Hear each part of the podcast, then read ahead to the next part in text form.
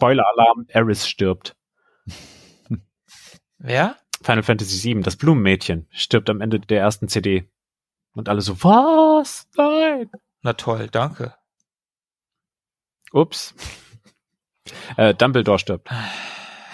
Ich, ich wollte eigentlich Dumbledore sagen. Ah, okay. Habe ich Eris? ja, Nee, streich. ja, okay. Ich verwechsel die beiden immer.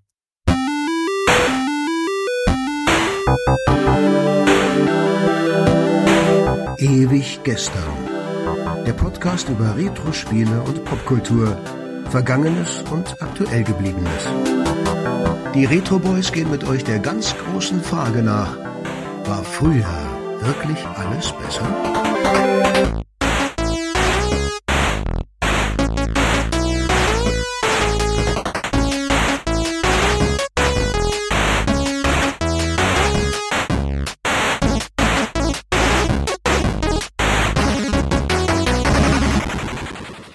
Hey, hallo und herzlich willkommen. Zwei Wochen sind mal wieder rum und es ist schon wieder, ich gucke mal auf die Uhr, tatsächlich ewig gestern, ewig gestern mit den Retro Boys. Das sind, also ich bin erstmal Philippe.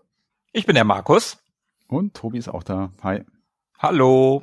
Sind wir alle drei wieder beisammen nach letztem Mal, als wir schon ein bisschen experimentiert haben mit unseren Inhalten. Jetzt gucken wir noch ein bisschen weiter, was es da so zu experimentieren gibt. An all die Videospiel- und Popkulturarchäologen und die Nerd-Stalgiker. Ähm, jetzt so ein bisschen die Vorstellung, wie wäre es, wenn man sich nicht über aktuelle Spiele unterhalten möchte, aber auch nicht nur über Oldtimer, wenn wenn es nicht so binär ist, sondern irgendwas Diverses dazwischen ist, sowas wie Youngtimer oder so in der Art. Da können wir doch mal ein bisschen gucken, ob sich in der Gegend etwas machen lässt. Und deswegen schauen wir heute, was in den 2000ern sonst noch los gewesen ist. Was habt ihr denn so für Eindrücke von den 2000ern, Jungs? Was waren da so eure Themen? Äh, die 2000er, also quasi die Nullerjahre, ja? Die Nuller, genau. Ähm, ja, also wie ich letztes Mal festgestellt habe, als wir die Liste für Tobi gemacht haben, über die wir uns in dieser Folge auch nochmal kurz unterhalten müssen und äh, eine besondere Stimme einfangen müssen. Philippe, wie fandst du dir denn? Nein, Spaß. ähm, da, also wie ich festgestellt habe, mein ältestes Spiel, was ich in der letzten Folge vorgestellt habe, war von 2011.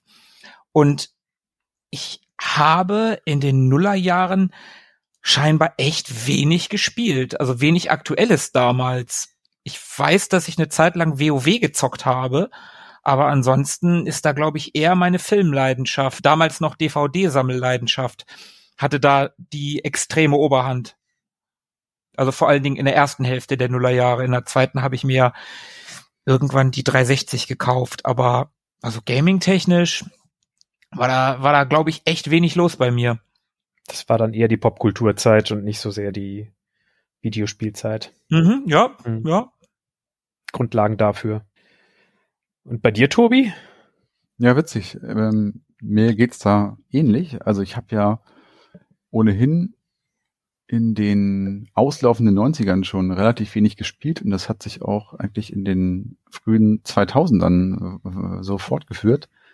Ich hatte dann PC und habe da so ein bisschen, also wenn ich jetzt so ganz dolle mal nachdenke, GTA habe ich ein bisschen gespielt, also den dritten damals und ich erinnere mich an Stronghold, das fand ich damals auch ganz cool, den ersten Teil, aber ansonsten kann ich mich da eigentlich auch an relativ wenig Nennenswertes erinnern. Ich glaube, das war einfach so eine Phase bei mir, da hatte ich auch andere Interessen und ähm, ja, hab, hab wenig gespielt.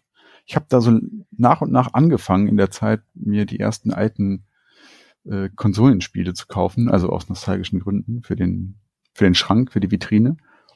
Aber nee, gespielt mm, habe ich auch keine keine wirklichen Erinnerungen dran. Und Philippe, was ist mit dir? Da muss ich auch erstmal ganz scharf überlegen. Ähm, da ich ja, was die Next-Gen-Konsolen der 90er anbelangt, ein Late Adopter war und die PlayStation 95 in Europa rausgekommen ist, dann bin ich wahrscheinlich in die 2000er reingerutscht mit PlayStation und N64.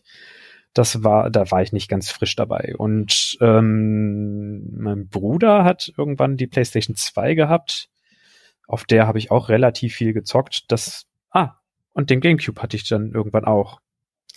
Mit natürlich Wind Waker und, und Twilight Princess und was da so alles dazugehört. Also da habe ich langsam angefangen, ein bisschen mehr Geld ausgeben zu können als vorher. Da hatte ich so meine ersten richtigen Nebenjobs, die ein paar höhere Beträge aus, ausgespuckt haben. Und dann entstanden meine ersten Freiheiten in der, in der Spielgestaltung, die ich selber mir nehmen konnte. Da ging es also überhaupt erst los. Also da wurde mein Grundstein gelegt für zielgerichteteres Gaming. Vorher war das eben so dieses, da liegt ein NES unterm Weihnachtsbaum und ein Jahr später liegt äh, noch ein anderes komisches Cartridge drunter, das sich irgendeine Tante ausgesucht hat, weil das Bild so lustig aussah oder so. und da waren die 2000er etwas äh, zielgerichteter und ergiebiger, ja. Aber weil du gerade gesagt hast, dein Bruder, also ich erinnere mich, dass in meinem Umfeld da doch ein bisschen was los war. Das war ja so die Zeit von, von SingStar und äh, anderen Casual Games. Also man ist da auf irgendwelchen Matten rumgehüpft oder hat eben ins, in, ins Mikrofon gesungen. Bass erinnere ich mich auch noch dran. Kennt ihr das noch? So ein, so ein Game Show. Das Quiz, ja. Ja, genau. Ach ja, das war cool. Mhm. Das haben wir auch durchaus mal bei Freunden irgendwie dann so gespielt. Das fällt mir gerade noch so ein. Das ähm, erinnert mich so an diese Ära der frühen Nuller. Aber ja, wie gesagt, also alleine zu Hause, ich vorm Rechner, sehe ich mich nicht in den Nullerjahren großartig. Das war die Demokratisierung der Videospiele. Dass es nicht nur reines Nerd-Zeugs war oder Kinderspiele, sondern da fing es an, die Xbox sollte sowas wie ein äh, Medienzentrum sein oder spätestens die Xbox 360 und da sollten auch Erwachsene angesprochen werden und es sollte eben ein bisschen partyartiger werden mit Mario Party, mit SingStar, mit Rock, nee, Rockband nicht, äh, Guitar Hero meine ich. Ja. Rockband dann später natürlich auch. Genau. Ja, und die Wii natürlich, ne? Die Wii kam dann irgendwie das war auch ganz neu. Und es war überhaupt so, was, was so Technik und Gadgets angeht, eine ganz spannende Zeit. Ich hatte dann, ähm, na gut, ein Handy hatte man schon länger, aber ich hatte dann irgendwann relativ früh schon so einen ersten, ähm, wie hieß das denn? Also so ein, so ein, ja, ein PDA, ne? So ein äh, mit, mit Windows Mobile drauf, so, ein so ein Teil, ne, wo man dann irgendwie online sein konnte. Mit Stylus oder? Äh, ja, genau, mit, mit Stylus mit aufschiebbarer Tastatur und so. Und das war schon relativ aufregend. Also da kamen dann laufend irgendwelche neuen, obskuren Dinge irgendwie raus, die man haben musste. Oder ich erinnere mich auch noch an, an so kleine portable MP3-Player einfach. Diese kleinen, niedlichen Geräte, die man in der Hosentasche hatte und nichts anderes damit tun konnte, als MP3s abzuspielen. Ja, da, da kann ich mich auch daran erinnern. MP3-Player, mein erster und einziger MP3-Player, den ich mir jemals gekauft hatte, hatte hatte der ein Gigabyte? Kann das sein? Krass. Das ist ja schon richtig viel. Kann das sein? Kann, kann der ein Gigabyte gehabt haben? So ein, das war so ein kleiner schwarzer, der war so, hm. ich würde mal sagen, der war von Creative Labs. Ja. Hieß, hießen die Evo? Kann er, Evo? Keine Ahnung. Könnte und, gut hinkommen. Und da, da äh, war so, das war quasi, der war so, ich sag mal, acht Zentimeter lang, sechs Zentimeter lang und hatte so eine Breite von, ja, wie breit merkt der gewesen sein? So drei Zentimeter breit und da da war quasi eine Docking Station und den konntest du abziehen. Dann hattest du den USB-Stick mit mit ähm, Display drin mhm. und den hast du direkt in deinen PC gepackt und da hast du dann die Musik drauf geschaufelt. Ja. Und dann hast du das Ding wieder in diese ja Art Docking Station, wo das Batteriefach drin war. Ja. Mhm.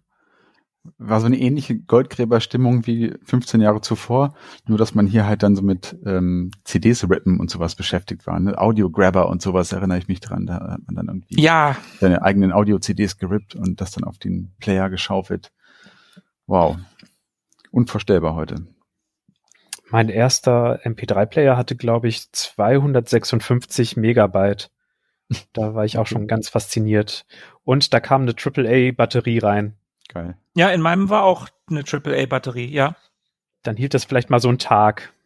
Also irgendwie morgens in den Bus steigen, eine Stunde Musik hören, zwischendurch vielleicht nochmal in der Pause, Viertelstündchen, dann auf dem Weg zurück nochmal eine Stunde und dann war es auch schon halb durch, das Ding. Ja. Ach cool. Auch schön. Eine aufregende Zeit. Aber was wir vergessen haben, wir haben jetzt darüber gesprochen, was wir vor 14 ja. Jahren gemacht haben. Genau. Was haben wir denn die letzten 14 Tage so getrieben? ja, stimmt. Haben wir vergessen. Die letzten 14 Tage, ich habe letztes Mal groß und vollmundig angekündigt, ich werde Cyberpunk durchgespielt haben. Ha, Pustekuchen. Habe ich nicht. Zieht sich ein bisschen, wa? Ich habe die letzten zwei Wochen fast gar nicht gespielt. Es war einfach keine Zeit. Ich habe neulich mal wieder ein bisschen weiter gespielt. Äh, ich sag's jetzt noch mal. Beim nächsten Mal bin ich wahrscheinlich durch. Oh, cool.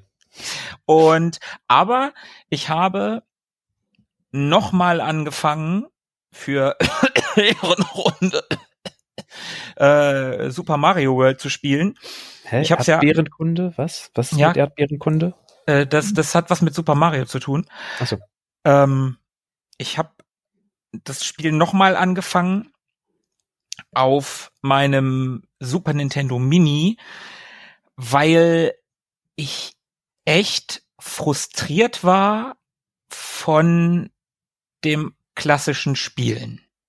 Nicht ja. jederzeit abspeichern zu können, hat mich echt davon abgehalten, das weiterzuspielen. Ja. Muss ich leider, muss ich leider sagen, ich habe es versucht, ich habe es in der letzten Folge ja auch gesagt, dass ich tatsächlich sogar gespielt habe, wie man wirklich früher gespielt hat, sprich mit Konsole über Nacht anlassen, damit die Leben nicht weg sind. Mhm. Ähm, und ich habe tatsächlich auch so gespielt, wie man früher gespielt hat, also sprich Konsole über Nacht anlassen, damit die erspielten Leben nicht weg sind. Aber leider war die Konsole dann nicht nur eine Nacht an, sondern mal fünf. Oh. Und ich habe dann irgendwann gedacht, nee, nee, da habe ich keinen Bock mehr drauf. Tut mir in der Seele weh. Aber wenn ich jetzt auf dem Super Nintendo Mini mit einem 8-Bit-Do Controller im Super Nintendo Style, dann ist das auch sehr nah am Original. Aber was wirklich ganz interessant ist, ich habe ja immer gedacht, ja, so bei Pixelspielen ist ja egal, ob das 720p oder 1080p ist. Ja, denkst du Puppe?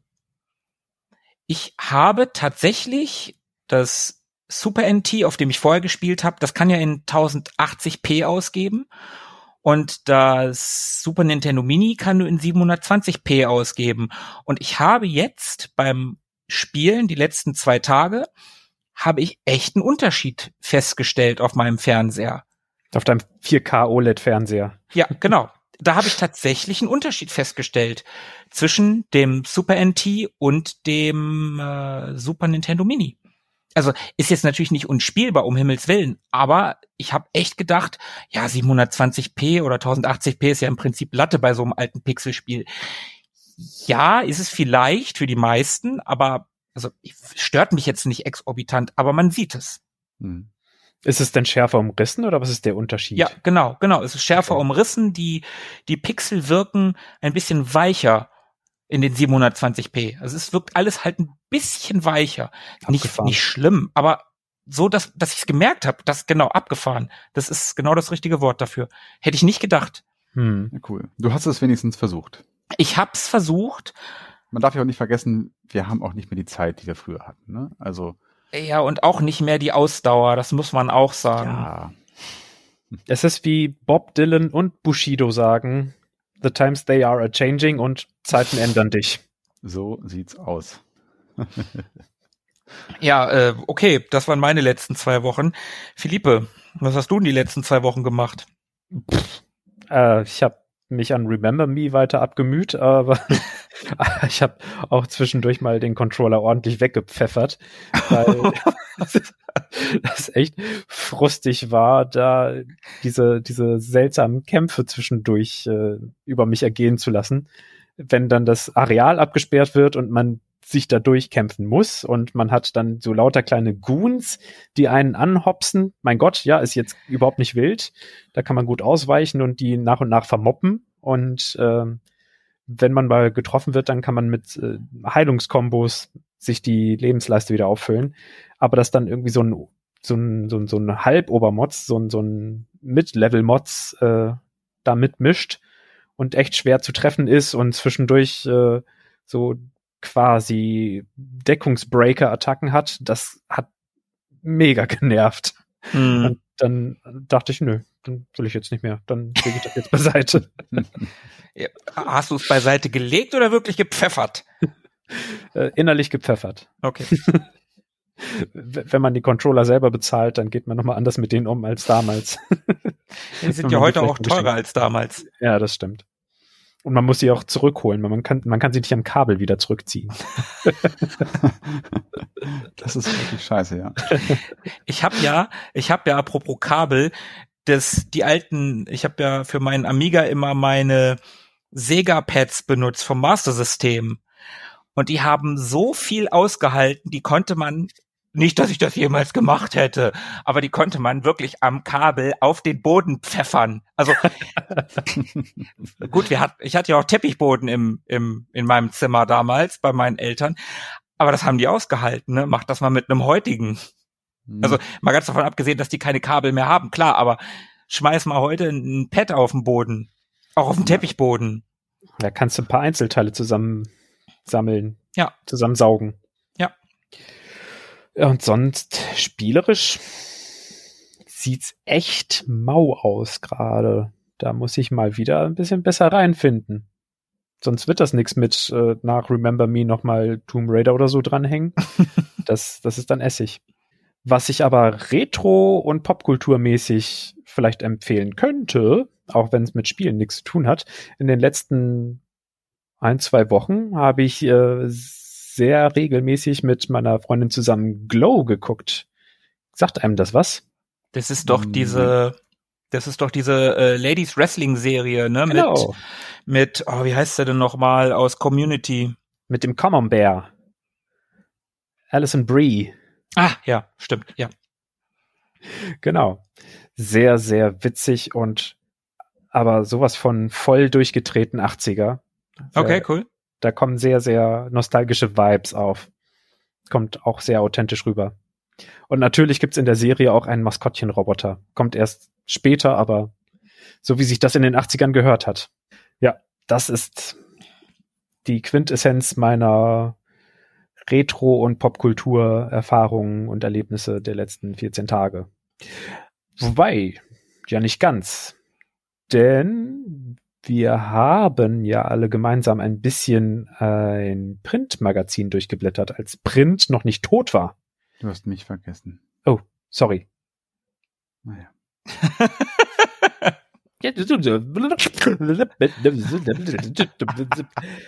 Aber wir haben ja noch gar nicht von Tobi gehört, was er die 14 Tage gemacht hat. Jetzt möchte ich nicht mehr. Oh, Tobi, bitte. Wir möchten doch so gerne hören, was du die letzten 14 Tage gemacht hast. Ja, okay. Ich bin doch so aufgeregt, weil ich durch. Philippe, Philippe, pass mal auf. Nein, nein, Tobi, erzähl ruhig. Also spielerisch war es in den vergangenen 14 Tagen bei mir auch relativ ruhig. Ich habe ein bisschen Chaos Engine gespielt tatsächlich äh, auf meinem kleinen GPI Case. Das war cool, hat Spaß gemacht. Und ansonsten habe ich mich liebevoll um den Ausbau meiner Amiga Games Magazinsammlung gekümmert und habe da, glaube so zehn neue äh, Hefte irgendwie äh, in meine Sammlung hinzugefügt und cool. äh, in Klarsichtfolien eingetütet und archiviert und so weiter. Wo kriegt man die denn her weg? Äh, wenn man Glück hat, kriegt man die auf einschlägigen Internet-Auktionshäusern oder Kleinanzeigenportalen. ähm, also manchmal findet man da ewig lange gar nichts und manchmal gibt's halt dann doch so den Glücksfall, dass jemand da eine Sammlung auflöst oder ein paar Hefte findet. Und ja, jetzt waren gerade so ein paar glückliche Fälle dabei. Und ja, da habe ich, hab ich auf jeden Fall direkt zugeschlagen. Wenn der Ozean der Zeit so ein bisschen äh, Treibgut in der Bucht anspült, in der Elektrobucht. Ganz genau. Also wir haben wieder ein wenig analoges Futter für unsere Sprechstunde und ähm, können dann sicherlich auch demnächst mal äh, nicht nur digital durchblättern, sondern auch einen echten Heft in der Hand. Und bevor Philippe uns jetzt gleich verrät, äh, worum es denn heute eigentlich so konkret gehen soll, kann ich nochmal ein kleines Dankeschön loswerden an die feine Selektion von euch aus der letzten Folge, der Select-Ehrenrunde. Ich habe natürlich noch keines der Spiele äh, an, geschweige denn durchgespielt. Aber ähm, habe mir das äh, mit wachen Ohren auf jeden Fall angehört. Da waren sicherlich ein paar Sachen dabei, die für mich interessant sein könnten. Also also an Windbreaker werde ich wohl nicht dran vorbeikommen, habe ich festgestellt. Das muss ich mir bei Zeiten und wenn ich Zeit habe, vor allem dringend mal angucken. Deus Ex klang für mich auch ganz interessant. Das hat mich so ähm, inhaltlich ein bisschen an Syndicate erinnert mit diesen Konzernen und so weiter. Das fand ich auch ganz spannend. Donkey Kong Country Returns, allein der Kinder wegen werde ich das wohl auch mal anschaffen müssen. Also da waren schon ein paar Sachen dabei, die ich mir, die ich mir durchaus mal anschauen werde. Und dabei fällt mir ein, ähm, ich habe in den letzten zwei Wochen noch ein bisschen äh, Star Wars gespielt auf der Wii, Lego Star Wars, wenn das jemand kennt. Die Kinder hatten das ausgeliehen und ähm, ja, das musste ich gezwungenermaßen so ein bisschen zocken. Das hat auch Spaß gemacht, auf jeden Fall. Habe ich keine Vorstellung von. Was, was, was ist denn das für ein Spiel? Ist das so, so eine äh, Weltraumschlacht-Simulation oder ist das eher so ein Action-Adventure? Ähm, wie jedes Spiel heutzutage natürlich ein Action-Adventure. Ähm, also das Spiel heißt die komplette Saga, glaube ich. Also du kannst alle Teile spielen, also zumindest ähm, Teil 1 bis äh, 6 und rennst im Prinzip äh, ja durch so die markantesten Szenarien dieser Filme. Tatooine, Hoth, Endor und so weiter. Und in der Regel tust du das auf Planeten, das heißt, du steuerst so aus Third-Person-Perspektive eine Lego-Figur, Luke, Han, Chewie, R2 und so weiter. Und es gibt auch so Sequenzen, die dann so ein bisschen Raumkampf sind, also wo du den Todesstern zerstören musst oder sowas. Und das Coole eigentlich dabei ist, dass du im Laufe der Geschichte weitere Charaktere dazu bekommst, ähm, zwischen denen du dann switchen kannst. Also du rennst dann mit ähm, mit Prinzessin Leia, die du befreit hast, äh, Lando als äh, Palastwache getarnt, R2, Chewie und Han durch Jabba's Palast und musst dort Dinge erledigen. Und das Charmante daran ist, finde ich, dass bestimmte Charaktere natürlich auch nur bestimmte Dinge lösen können. Also die Druiden hm. können halt irgendwelche Schalter betätigen, die die Menschen nicht äh, betätigen können und so weiter. Luke hat eben die Macht und kann besonders hoch springen oder so einen Doppelsprung ausführen. Und so muss man halt mal so ein bisschen gucken, wem man gerade an welcher Stelle benutzt und kann da munter hin und her schalten und sich aus Lego-Steinen irgendwelche Dinge zusammenbauen. Man muss so ein bisschen überlegen, ist ein bisschen so eine Rätselkomponente dabei. Nettes Spiel, hat Spaß gemacht. Krasser Genre-Mix. Mhm. Lego-Spiel klingt erstmal ganz schön harmlos. Aber mhm. wenn man bedenkt, dass es Third-Person-Action-Adventure ist und Puzzler und äh, Flugsimulation, keine Ahnung was, dann kommt da echt ganz schön was zusammen. Ja, das muss ich auch sagen. Hat, hat mich eine Weile irgendwie bei Laune gehalten und ja, macht echt Bock.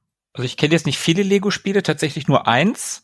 Ich habe das Marvel Superheroes Lego-Spiel, das erste von denen, glaube ich, auf der Xbox One damals gespielt. Nicht durch, aber das hat auch schon Spaß gemacht. Und auch dieses Freischalten, was du gerade gesagt hast, Tobi, das ist so, das ist schon motivierend, ne? Also neue Charaktere dazu zu mhm. bekommen und so. Und da, da, freut man sich schon drüber. Das, das hat ja. Spaß gemacht. Finde ich auch. Muss ich auch sagen. Ich finde es ganz cool. Jetzt neulich war auf der Xbox im Game, in, in Games with Gold war Indiana Jones Lego mhm. für die 360 für Lau mit dabei. Das war ganz ja. cool. Ja. Also habe ich noch nicht gespielt, aber das werde ich mir bestimmt dann bei Zeiten auch mal angucken. Ja, cool. Und bevor Philippes Thema nun zum, zur Nebensache wird, ähm, bitte, Philippe, was haben wir vor heute? Wir schauen mal in die Zeit, in der Videospielprint noch nicht ganz so tot war wie jetzt, aber schon so seine Auswüchse hatte und gucken mal in ein nischiges Magazin rein. Vielleicht kennt das der eine oder andere. Wir blättern mal durch die erste G, G-Mag ähm, und machen eine kleine Zeitreise in das Jahr 2003. Noch nicht ganz retro, aber fast. Genau. Also nicht wirklich retro, nicht so richtig aktuell. Es ist irgendwie so, so ein Zwischending. Ja. Also so eine kleine Konkurrenzveranstaltung zur Sprechstunde, wenn ich das richtig sehe, ja. Es ist, äh, sagen wir mal, es ist ein Sidecar. Wenn, wenn das Ganze so, ein, so ein Motorrad mit, mit Beiwagen ist, dann ist das nur der Beiwagen. Okay. Wie bist du darauf gekommen? Wo hast du das rausgekramt? Hast du das gelesen früher oder? Da hatte ich tatsächlich mal so ein paar äh, Magazine mir zugelegt, habe die auch irgendwo in Versmold in, in physischer Ausgabe. Mhm. So drei, vier Stück. Und das hat mich total angesprochen, dass das nicht einfach nur ein Abhandeln von Neuerscheinungen ist und dann gibt's ein paar Prozentzahlen dazu und äh, dann hat sich das, sondern dass man noch mal ein bisschen mehr Geschichte hinter dem Ganzen mitbekommt, ein bisschen mehr äh, mit den Machern zu tun hat, ein bisschen mehr die Querverbindung zu anderen Medien, zu anderen Genres äh, mhm. herstellt. Ja, tatsächlich habe ich nie von gehört. Also bis du das neulich mal auf den Plan gerufen hast hier und fand es auch ganz spannend. Also G, vielleicht einmal zur Erklärung, G-E-E -E geschrieben, steht für Games Entertainment Education und dieses Education, was sie sich hier auf die Fahnen schreiben, das ist, glaube ich, genau der Part, den du meinst, ne? dass sie da so ein bisschen über klassische Reviews und Tests hinausgehen und ein bisschen, mhm. äh, ja, versuchen, den Leser ein wenig ähm, mit Neuem zu überraschen und zu erziehen. Und das fand ich teilweise tatsächlich ganz interessant. Äh, wollen wir einfach mal durchblättern? Da können wir einfach mal durchblättern. Ja, dann legen wir doch mal los. Was gibt's denn auf dem Cover? Vielleicht sagt einem das was. Äh, das ist doch dieses Spiel mit den römischen Zahlen in Cell-Shading-Optik. Ja, 13. Namentlich, ja, habe ich nie gespielt, aber das Cover sieht ja mal, um es zu beschreiben, oben steht in der Ecke G in blau so eine pseudo-futuristische Schrift hm. Und das Cover sieht für mich eher wie ein Werbeheft von der Telekom aus irgendwie. Es ist alles weiß. Es ist außer die, die äh, Lady aus dem Spiel. Äh, und neu drei, drei Euro. Ich wollte gerade Mark sagen. Tobi, ich bin in einer Mega-Sprechstunde. Ja. Äh, neu drei Euro ist halt auch in diesem Magenta-Ton, darum mhm. vielleicht meine Assoziation mit der Telekom also hätte mich, ich weiß nicht, hätte mich das damals angesprochen? So viel waren da auch die Telekom-Aktien noch wert. hm. Aber du hast recht, es sieht relativ low budget aus und so von der Aufmachung springen einem die frühen 2000er so ein bisschen entgegen. Diese äh, extrem übertriebene Zurückhaltung in der Gestaltung, finde ich. Auch mega reduziert. Ja, aber auch, naja, handwerklich so mittel, würde ich es mal bezeichnen. Auch diese technische, sehr technische Schrift da oben im, in dem G-Logo, die du gerade schon erwähnt hast. Also alles in allem sieht's nicht besonders hochwertig aus, finde ich. Und die Dame, die uns da anschaut, ähm, erinnert stark an, an diese GTA-Charaktere, finde ich, vom, mhm, vom Stil der Zeichnung. Mhm. Also insgesamt ist das ein sehr rundes, frühes 2000er-Paket, muss ich sagen. Und was haben wir denn da? worum geht's denn in dieser Ausgabe? Spiele in diesem Heft Star Wars Rebel Strike, Prince of Persia, F-Zero GX, Jack 2 Renegade, Tony Hawk's Underground, Beyond Good and Evil, Soul Calibur 2, Beautiful Joe, Pro Evolution Soccer 3, Dogs Live, Colin McRae Rally 04, AMP 2, Rainbow Six 3. Wie viele davon kanntet ihr? Jungs, ich bin dann raus. Ich weiß nicht, wir sehen uns dann die Tage einfach. Ne? du bleibst schön hier. Okay, vielleicht kann ich mich mit den anderen Themen so ein bisschen anfreunden. Hier steht was von Entwicklervisionen. So ist Videospielen in 15 Jahren. Vater, das Interview mit dem Erfinder der Heimkonsole und Mobile Gaming Special. Games lernen gehen. Na gut, ich bleib da noch ein bisschen. Philippe, du hattest gerade gefragt, welche Spiele wir davon kennen. Mhm. Also namentlich kenne ich einige davon. Gespielt habe ich davon, äh, warte mal, äh, eins, zwei, drei, einem Sinn äh, plus eins, null. Ich komme tatsächlich auf zwei in der ganzen Reihe. F nicht schlecht, nicht schlecht. F-Zero GX besitze ich tatsächlich und Beyond Good and Evil besitzt mein Bruder auf der PS2. Ja, das ist ja auch so ein ganz legendäres Spiel. Richtig legendär. Überraschenderweise kenne ich keins davon, beziehungsweise ich habe keins davon gespielt. Ja, also ich, ich, ich, kenne ich vom Namen, aber Tobi, ich Mhm. mache jetzt, ich, ich, also ich mache jetzt gerade den Tobi. Jetzt, meist, jetzt weißt du mal, wie das ist. Ja, ja, ja. Dann überspringen wir mal das Cover und gucken, Ja. st- stürzen uns mal auf das, was äh, uns ansprechen könnte. Oh, hier war mal Werbung. Da gab's aber einen ordentlichen Werbemarathon. Dann stellt die Redaktion ein bisschen äh, auf Seite 7 vor, wie sie sich das vorgestellt haben mit dieser Zeitschrift. Einmal, damit Ja. man so ein bisschen mehr in der Handhabe hat. Was, was, was soll das eigentlich? So, hä, wie? Games, äh, Entertainment, Education. Da gehen sie extra noch drauf ein, ähm, wie das mit der, mit der Edu Education gemeint ist. So, ähm, das soll nicht unbedingt jem, äh, jemand erzogen werden, der es nicht will. Also wenn man Bock äh, hat zu sagen, ach so ist das, dann ist schön. Also wenn man da ein Wissen, eine Wissenssteigerung haben möchte, dann ist das cool. Ähm, aber gleichwertig für die Redaktion schien auch das Gefühl zu sein, schön, das hat Spaß gemacht. Also Mhm. man muss es jetzt irgendwie nicht so für sich verarbeiten und einbauen in den eigenen Wissensstand, sondern die freuen sich auch, wenn man unterhalten worden ist. Und auch hier zieht sich das so ein bisschen durch. Also ich finde auch für so ein, für so ein Editorial, für so eine Begrüßung, das wirkt so ein bisschen leer, so ein bisschen Ja. tot, ne? Mhm. Also kein Gesicht Kalt. und auch kalt. so eine, äh, wie das so gesetzt ist, ne? Also ein riesiger Absatz irgendwie hingeknallt, keine Absätze drin. Wow. Voll unübersichtlich. Und Also dann aber noch nicht mal so richtig Blocksatz, sondern äh, linksbündig und rechts franzt es so ein bisschen rum. Ja, also handwerklich zieht sich das hier so ein bisschen durch. Vielleicht gehen wir einfach weiter. Ich glaube, die Inhaltsangabe müssen wir nicht so intensiv bearbeiten, oder? Nein. Steht im Wesentlichen das drauf, was wir schon vom Cover gerade Genau. gesehen haben. Dann haben wir noch Werbung. Und ich glaube, das ist hier, ach nee, Ah, da ist das Magazin schon vorbei. Ah nee, es geht äh, der Aufruf äh, der G Leserbriefe zu schreiben. genau. Und auf der nebenliegenden Seite ist Werbung. Also man muss dazu sagen, wir schauen uns das gerade hier digital in einem PDF an. Und sie haben einige Werbeanzeigen anscheinend entfernt und mit einem dicken Hier war mal Werbung versehen. Okay, dann blättern wir mal weiter und dann kommen wir jetzt auf der nächsten Seite zu Most Wanted, haben einen Star Wars ATST aus Rebel Strike. Das sind diese Zweibeiner. Äh, warum ist der hier Most Wanted? Was soll das?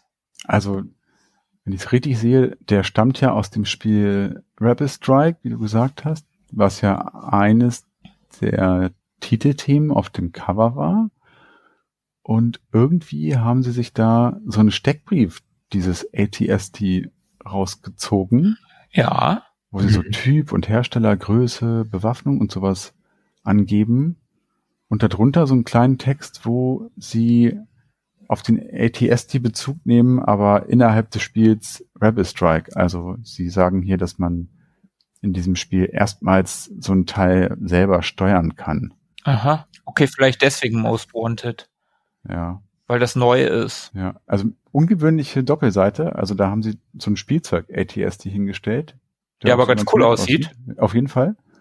Und ich finde auch so den, den Ansatz hier, das so ein bisschen zu abstrahieren und nicht platt das Spiel zu beschreiben, sondern das hier anhand von, von so einem Detail ja mehr oder weniger aus dem Spiel zu tun Und und den auch noch so mit Herstellerangaben und ähm, Bewaffnung, Geschwindigkeit und sowas irgendwie zu porträtieren, finde ich eigentlich eine ganz lustige Idee. Mhm, auf jeden Fall. so Hintergrundinfo, Steckbrief, Mhm. um äh, ein bisschen Star Wars Lore näher zu bringen, damit Genau, ja. das äh, Star Wars Spiel ein bisschen angereichert wird für den für den Leser und Spieler. ja, Ja, exakt. ist ganz geil. Okay, blättern wir mal um. Mhm. Mhm. Und hier sind wir in der Kategorie, ja, doch, in der Kategorie Kreuzfeuer.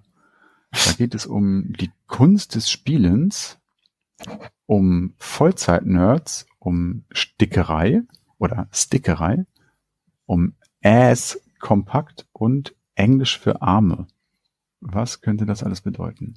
Ich kann ja mal anfangen. Also die Kunst des Spielens, da stellen sie irgendwie so Street Art, Pixel Street Art vor. ein paar Fotos von dem französischen Künstler äh, Space Invader heißt er, glaube ich. Ist der aus Frankreich? Ja, ich glaube. Ja. Da habe ich in unserer Urlaubsfolge schon drüber erzählt. Stimmt, richtig, Mhm. ja, ja, fällt mir auch gerade ein. Das ist der, steht das da? Ja, Space Invader tatsächlich aus Frankreich. Das ist ja geil. Das ist ja, das ist ja cool, dass der, ey, überleg mal, ich habe den letztes Jahr in Frankreich, in Paris quasi entdeckt und da haben wir ja auch erzählt, wie lange der das schon macht. Hm. Aber jetzt hier in diesem Magazin aus 2003 taucht der auf einmal wieder auf. Das finde ich ja irgendwie voll geil. Witzig. Ja, da geht's irgendwie um Pixel Art im öffentlichen Raum, Ausstellung in Dortmund. Und darunter wird's auch schon wieder hart 2000er. Also es ist Snowboard fahren. Snowboard ist, ist für mich auch so ein ganz klassisches 2000er Thema. Ja, stimmt. Und da geht's irgendwie um Vinylfiguren, die man kaufen kann, nämlich das Label heißt Oldschool und Co. Keine Ahnung. Es geht um irgendwelche Vinylfiguren, die man hier äh, kaufen kann. So. Für 110 Euro. Dollar. Dollar. 110 Dollar. Damit man sich einen Snowboarder in die Gegend stecken, äh, stellen kann und nicht selber snowboarden kann.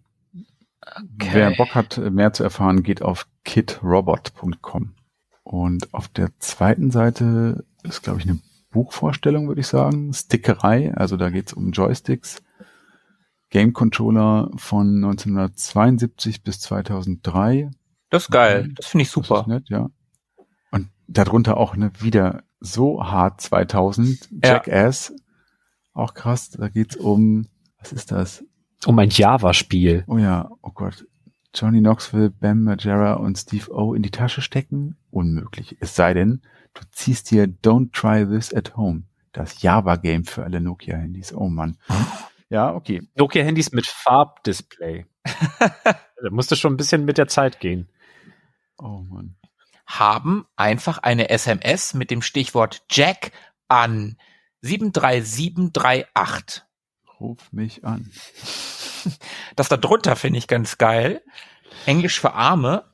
Da ist ein Sternchen hinter und wenn man da nämlich guckt, wenn man da nämlich guckt, steht da in der Computerbild Spiele werden Anglizismen in eingängige Lautsprache übersetzt. Hier die Top 8 der Redaktion der G. Da Mhm. wird so schön das Wort Memory Card Challenge Microsoft Wireless Optical. Pro Evol Evol Evolution Soccer. Oh, jetzt darf mal jemand anders.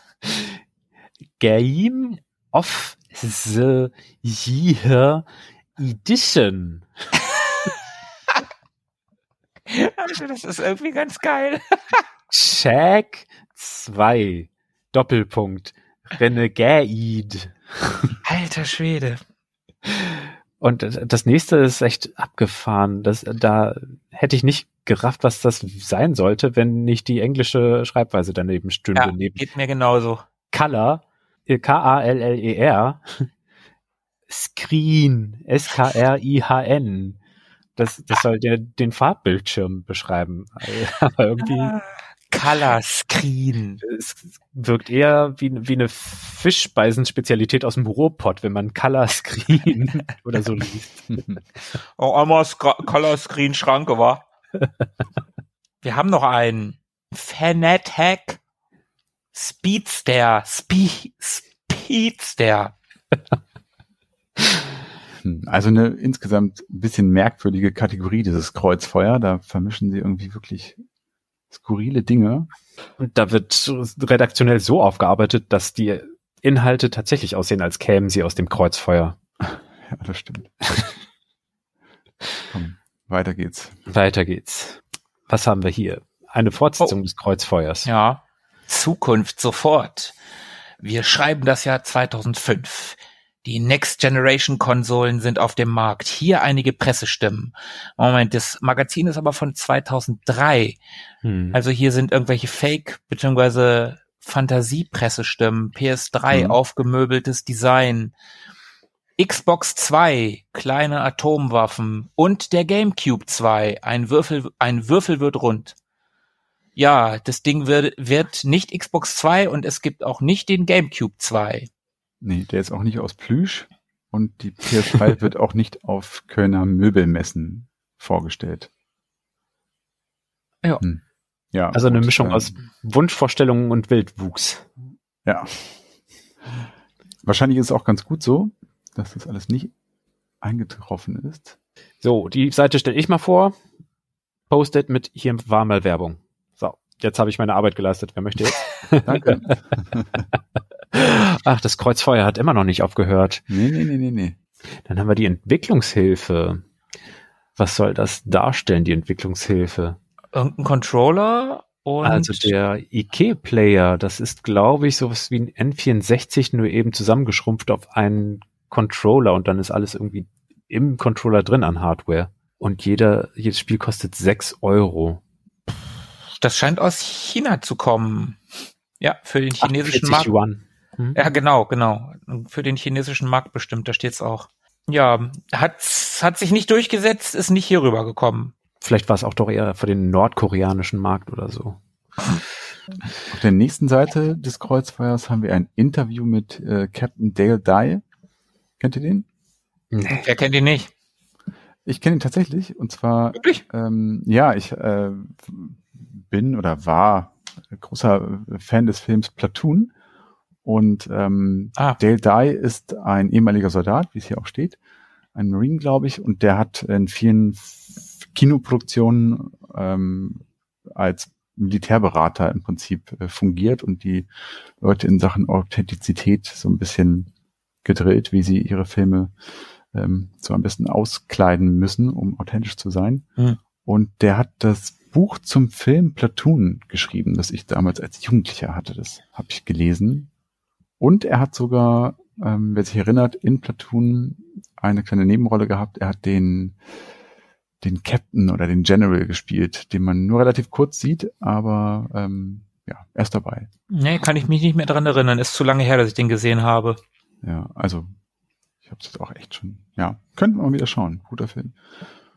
Er Und- erzählt selber auch davon, ähm, wie er das, den Krieg teilweise vermisst, aber manchmal der Krieg ihn auch noch in seinen Träumen heimsucht. Ja, Und- er schwärmt auch von der von der Wiedereinführung der Wehrpflicht. Und, und zum Glück hat die Redaktion noch angemerkt, dass ihr Rezept für ein schönes Leben ein anderes ist. Ja, ja. Hm. Ja, Sie scheuen nicht davor zurück, auch äh, etwas kontroversere Themen anzusprechen, ja. Achso, und es, es ging übrigens äh, in dem Artikel darum, dass äh, er hier der Produktion von Medal of Honor von Electronic Arts äh, zur Seite stand in Sachen Militärberatung. Darum haben sie ihn hier überhaupt äh, interviewt. So. also ich glaube zu wissen, wen der letztens gewählt hat. Mm, ja. Ich habe auch so, ein, so eine Idee. Mhm. Er hat John McCain unter unten auf den Wahlzettel draufgeschrieben und da ein Kreuzchen gemacht. Nein, Bernie Sanders natürlich. Ja, stimmt. Ja, stimmt, stimmt. So einer, der für Krieg ist, ist so ein ganz typischer Bernie Sanders. Äh, egal, lassen wir das. Darunter geht's noch mal kurz um die Xbox, die Originale, die man wohl super hacken kann. Hör mal, wer da hackt. Hacking the Xbox. Da wird ein Buch vorgestellt. Ich habe das auch schon des Öfteren gelesen, im Internet drüber gehört und äh, Tobi, unser gemeinsamer Kumpel Hank, der hatte damals eine Xbox, eine gehackte. Also das, da konnte man wohl ziemlich viel mitmachen, wenn man die gehackt hat. Also auch was Emulationen anbelangt und so, die war wohl ziemlich potent. Da konnte man ziemlich cool eine Emu-Station draus machen und so. Ja, das scheint hier ein Buch darüber zu sein. Ja, 2387 hackingthexbox.com. Dann noch mal ganz kurz eingestreut, irgendwelche äh, Discs für die PS2 mit Poster-Ausschnitten. Ah, und nach den Ausschnitten, was kommt denn da? Da wird darauf hingewiesen, wie viel die USA an, ausgibt, um ihre Soldaten auf Stützpunkten mit Xboxen zu versorgen. Ja, die sind ja nett. Ja, Und das Ganze auch vernetzt, ne? Geil. damit man auch in der Freizeit noch ein bisschen weiter das Shooten üben kann. Naja, oder Fußball spielen. Ja, Mann, ich habe ja in Kalifornien vor so einem Einziehungsbüro gestanden Hätte ich das gewusst, hätte ich das gewusst. Mensch. Es hat ihr in den Fingern gejuckt, ne? Äh, jetzt im Nachgang, nein. Was ich übrigens ganz schlimm finde, ich habe es jetzt schon, glaube ich, dreimal gelesen bisher, dass sie hier ganz äh, offensiv den Begriff Daddeln verwenden. Das finde ich ganz, ganz schrecklich. Okay. Das ist mir noch nicht aufgefallen. Der Gedanke des Daddelns steht dabei in den Lounges eher im Hintergrund und so weiter. Und ich habe es gerade schon mal irgendwo gesehen. Bei. Extreme Lounging steht auch die Einrichtung von Daddelhöhlen. Boah. Daddelhöhle klingt wirklich nicht schön. Nee, das ist wohl richtig. Tobi, du zählst mal die Daddler. Okay, also drei habe ich bisher. Okay, cool. Dann wird noch mal kurz darauf hingewiesen, dass es mal Datasetten gibt, äh, gab. Und dass die einen relativ kurzen Lebenszyklus hatten, nämlich drei Jahre. Zwei. Ist das so? Also 79 haben sie das Licht der Welt erblickt und 1981 atmeten Computerliebhaber auf, denn die Floppy Disk erlöste die von Ladefehlern. Ach so. Okay, ich habe den Lebenszyklus, ja, ja, ich habe den Lebenszyklus irgendwie mit, wie lange die gehalten haben. Also nee, nee. Die haben ewig gehalten. Also ich denke, die hätte man als Backsteine wahrscheinlich noch verwenden können. oder so. Es wäre auch, zu scha- wär auch zu schade gewesen, hätten sie sich zersetzt, noch bevor man sie hätte auslesen können. so, Werbung. Baphomets Fluch, der schlafende Drache, habe ich nie gespielt. War das nicht dieses 3D-Ding von Baphomets Fluch? Ich habe die ersten zwei davon ja mit großer Freude gespielt. Das waren ja fantastische Spiele. Aber als das 3D geworden ist, da, nee. Ist Das- das Point and Click oder was ist das? Ja, ja, genau, genau. Mhm. Broken Sword im, im Englischen. Großartige, also die ersten beiden Games, großartige Point-and-Click-Adventures, Zeichentrick-Grafik, sehr zeitlos, coole Synchro.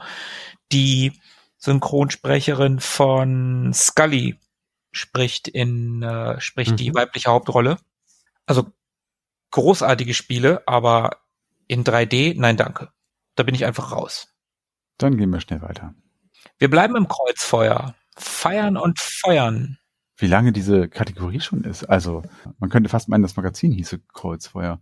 Feiern und feuern, ja, was ist Space Invaders 25. Geburtstag bei Taito. Da geht's um Space Invader. Wir bleiben im Kreuzfeuer. Trauerspiel, Hörspiel. William Gibson Neuromancer. Hier wird ein Hörspiel angepriesen, das frisch rausgekommen ist. Nie gehört? Neuromancer? Nee, das, ja, nee, kenne ich nicht. Das ist absoluter Klassiker, also der Klassiker des Cyberpunk. Okay. der William Gibson hat den Begriff Cyberpunk überhaupt erst begründet.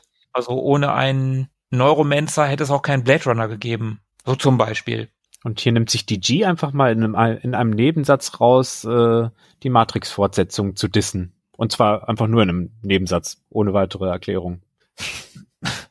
in einem, keine Ahnung, acht Zeilen Artikel über Neuromancer. Ja, selbstbewusstes Team, würde Mhm. ich sagen. Aber es ist okay. Also die Matrix-Fortsetzung in einem Nebensatz zu dissen ist okay. Finde ich. Ich finde es okay. Äh, Es ist wohl ein bisschen edgy. Aber so waren die 2000er, ne? So äh, Ja, düster ich- und edgy und New Metal edgy. und so. Ansonsten, oh, hier, das ist schön. Auf der Seite daneben, immer noch im Kreuzfeuer, ist eine Viper zu sehen. Und zwar eine Viper aus Kampfstern Galactica. Mhm. Aber aus der moderneren Variante, die Ja. neuere Serie, gab's die da schon? Die wird hier angekündigt in dem Artikel, in dem Text, Ah, okay. dass die in Planung ist, wenn ich das richtig verstehe. Und ähm, dass es hier ein, ein Computerspiel gibt dazu. Kenne ich leider nicht. Ist völlig an mir vorbeigegangen. An mir ehrlich gesagt Die auch. Serie oder das Game? Beides. Das Game. Die Serie ist fantastisch. Wenn man sich damit erstmal abgefunden hat, dass Starbuck jetzt eine Frau ist, dann wirklich eine fantastische Serie. Richtig, richtig gut. Also ich habe natürlich die alten Filme geliebt aus den 70ern und auch die Serie fand ich okay. Ähm, also wir beide haben das ja oft geguckt, Markus. Ja, ich Früher? fand die Serie damals ganz toll und fand es schrecklich, als aus Starbuck eine Frau wurde im Original. Ja. Aber irgendwann habe ich mich da mal rangetraut und habe die geguckt und die Katie Sackhoff, die macht das schon gut. Also da hat man nach relativ kurzer Zeit sämtliche Vorbehalte über Bord geworfen und akzeptiert es einfach und es ist völlig okay. Es ist eine sehr, sehr gute Serie. auf der nächsten Seite sehen wir etwas, was gut zu unserer Ehrenrunden Select-Folge passt. Ein kleiner Steckbrief zum Werdegang von äh, Lara Croft. Oh ja. Wie ihre Wurzeln im Jahr 1988 liegen und wie sich das dann bis in die ak alleraktuellste Zeit, nämlich Juli 2003 entwickelt hat. Und auch da findet man hier und da im Nebensatz ein paar Disses über die Qualität späterer Spiele. Voll fies. Dann war da auf der nächsten Seite mal Werbung und, oh Gott, was haben wir? Also, der, der Steckbrief gerade eben war ja schon nicht mehr Kreuzfeuer. Oh ja, stimmt. Wir sind in einer neuen Kategorie. Jungs, wir haben es geschafft. Oh, Gott sei Dank. Auf die Augen. Irre. Okay, hier geht's um Filme. Naja, da können wir doch was zu sagen. Endlich mal ein bisschen Popkultur hier. Präsident in Nöten. X-Men 2. Ah, der war ja fantastisch, dieser Film. Boah, der gut. Da sieht man so Leute wie Famke Janssen und Hale Berry und Patrick Stewart, Ian McKellen, ganz schön große Namen. Hugh Jackman. War mir gar nicht mehr so präsent, wie, wie geballt das war. Oh, der zweite war aber auch richtig gut. Der hat alles, was der erste schon gut gemacht hat, hat der noch mal irgendwie eine Stufe besser gemacht. Boah, war der gut. Hat doch den ganzen Comicfilm-Boom so erst so richtig beschleunigt, oder? Zusammen mit dem, mit, mit Spider-Man, mit Tobey Maguire? Ja, ja, das waren so die, also der, der erste X-Men war der erste Superheldenfilm nach Batman und so, der, der dann wirklich als Superheldenfilm wahrgenommen wurde. Davor gab's ja noch Blade. Mhm. Da kann ich mich noch sehr gut daran erinnern, dass unser gemeinsamer Kumpel Ersun, Grüße gehen übrigens raus an dieser Ja, Stelle, natürlich, ja.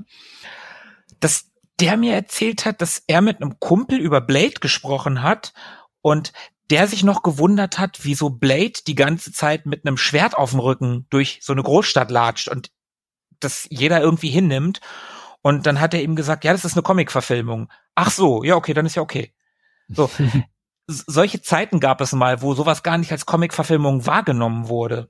Weil Blade ist ja ein Vampirkiller und trägt kein, kein fancy Kostüm, so wie Batman oder, oder wie Superman halt.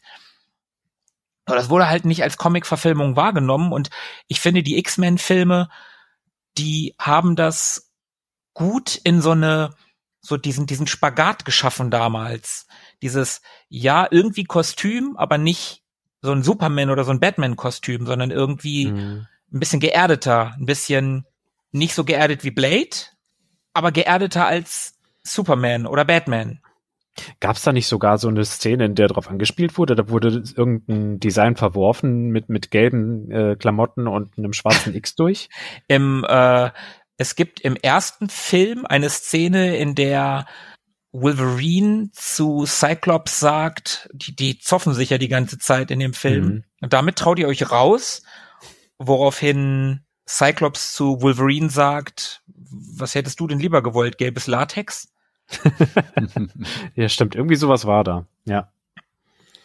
Ja, also großartiger Film. Also das ist so, so richtig guter Film. Und ich kann mich noch erinnern, dass die Comics der X-Men, die nach den Filmen damals rausgekommen sind, ich habe ja damals viele, viele Comics gelesen, war also meine ganz große Comiczeit, dass das Design der X-Men, derer Kostüme sehr an die Filme angepasst wurde. Ach krass. Also da war es genau umgekehrt. Die, Voll entscheidend. ja, also das war, war sehr, sehr bedeutend, diese Filme damals. Das war wirklich was Besonderes. Weitere Filme gibt's auf der nächsten Seite, alle relativ kurz abgehandelt und das, was mir da so ins Auge fällt, ist Too Fast, Too Furious. Da bin ich, keinen einzigen Film dieser Reihe gesehen und überhaupt muss ich leider gestehen, dass ich von den hier präsentierten Filmen genau einen kenne und das andere, was ich kenne, ist kein Film, sondern äh, eine Compilation von Musikvideos, die kenne ich auch, aber die Kinofilme, die hier vorgestellt werden, kenne ich alle überhaupt nicht. Hm. Ich bin in, in zwei Richtungen total verwirrt. Also ich habe gerade gedacht, ach krass, da gab's erst den zweiten Fast and the Furious Film. Also ich habe auch selber gar keinen gesehen. Aber irgendwie dieses Gefühl, dass es schon immer mindestens fünf gegeben hat, dass, äh, dass die Welt schon mit fünf Fast and the Furious Filmen erschaffen wurde. War doch auch so, oder? Ja, irgendwie schon. Ah, Und am, Äh. am, am Anfang schuf Gott Himmel und Erde und Fast and the Furious. Genau. Am Anfang war alles dunkel und dann schuf er Fast and Furious und dann Licht. Ähm, aber aber nee, nee, auch nee, er, er, er, er, schuf Fast and the Furious und die haben dann ihre Scheinwerfer angemacht. Ach so, okay. Witness me. Ähm, Oh Mann. aber auch das Gefühl, oh krass, da muss ja der erste Fast and the Furious irgendwie so ganz knapp nach den 90ern gekommen sein. Auch so ein, also ich, Mhm. es fällt so schwer, das einzuordnen, Mhm. wenn man an das Jahr 2000 denkt. Und das war doch gerade erst gewesen, aber die Sachen aus der Zeit fühlen sich schon so alt an, aber dann doch auch wieder nicht. Ah, ganz, ganz verwirrendes Gefühl. Mhm. Ja, das stimmt. Daneben haben wir SpongeBob, den Film. Ach nee, ist eine Staffel, ne? Da oben steht Volume 2 auf dem Cover. Mhm. Okay, Ja, ich glaube, da gab's noch keine SpongeBob-Filme. Okay, aber auch die große SpongeBob-Phase ging da ja so los. Mhm. Und dann haben wir noch, ja, wie gesagt, diese Video-Compilation von Chris Cunningham. Die kenne ich aus dem Studium. Da hat uns unser Professor in, im, äh, im Videoseminar diese, diese Compilations von verschiedenen Regisseuren mal mitgebracht und die war auch dabei. Also mag man kennen von Musikvideos für Björk oder FX Twin zum Beispiel. Und ja, was haben wir da noch? Die Wutprobe, den kenne ich, den habe ich im Kino gesehen tatsächlich. Mit Jack Nicholson und Adam Sandler habe ich ganz okay in Erinnerung. Hm. Und daneben ist halt ein Film, da kann ich verstehen, dass Tobi den nicht gesehen hat. 28 Days Later, Ist das der mit Cillian Murphy? ein Zombie-Film, in dem das, ich glaube, erste Mal, zumindest das erste Mal, dass es in der Öffentlichkeit wahrgenommen wurde, die Zombies gerannt sind.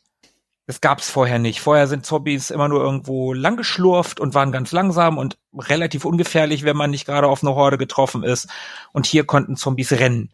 Und ich kann mich unglaublich doll an die, an die ersten Szenen dieses Films erinnern, wie mit so Nachrichtensendungen diese Apokalypse, diese Zombie-Apokalypse dargestellt wird.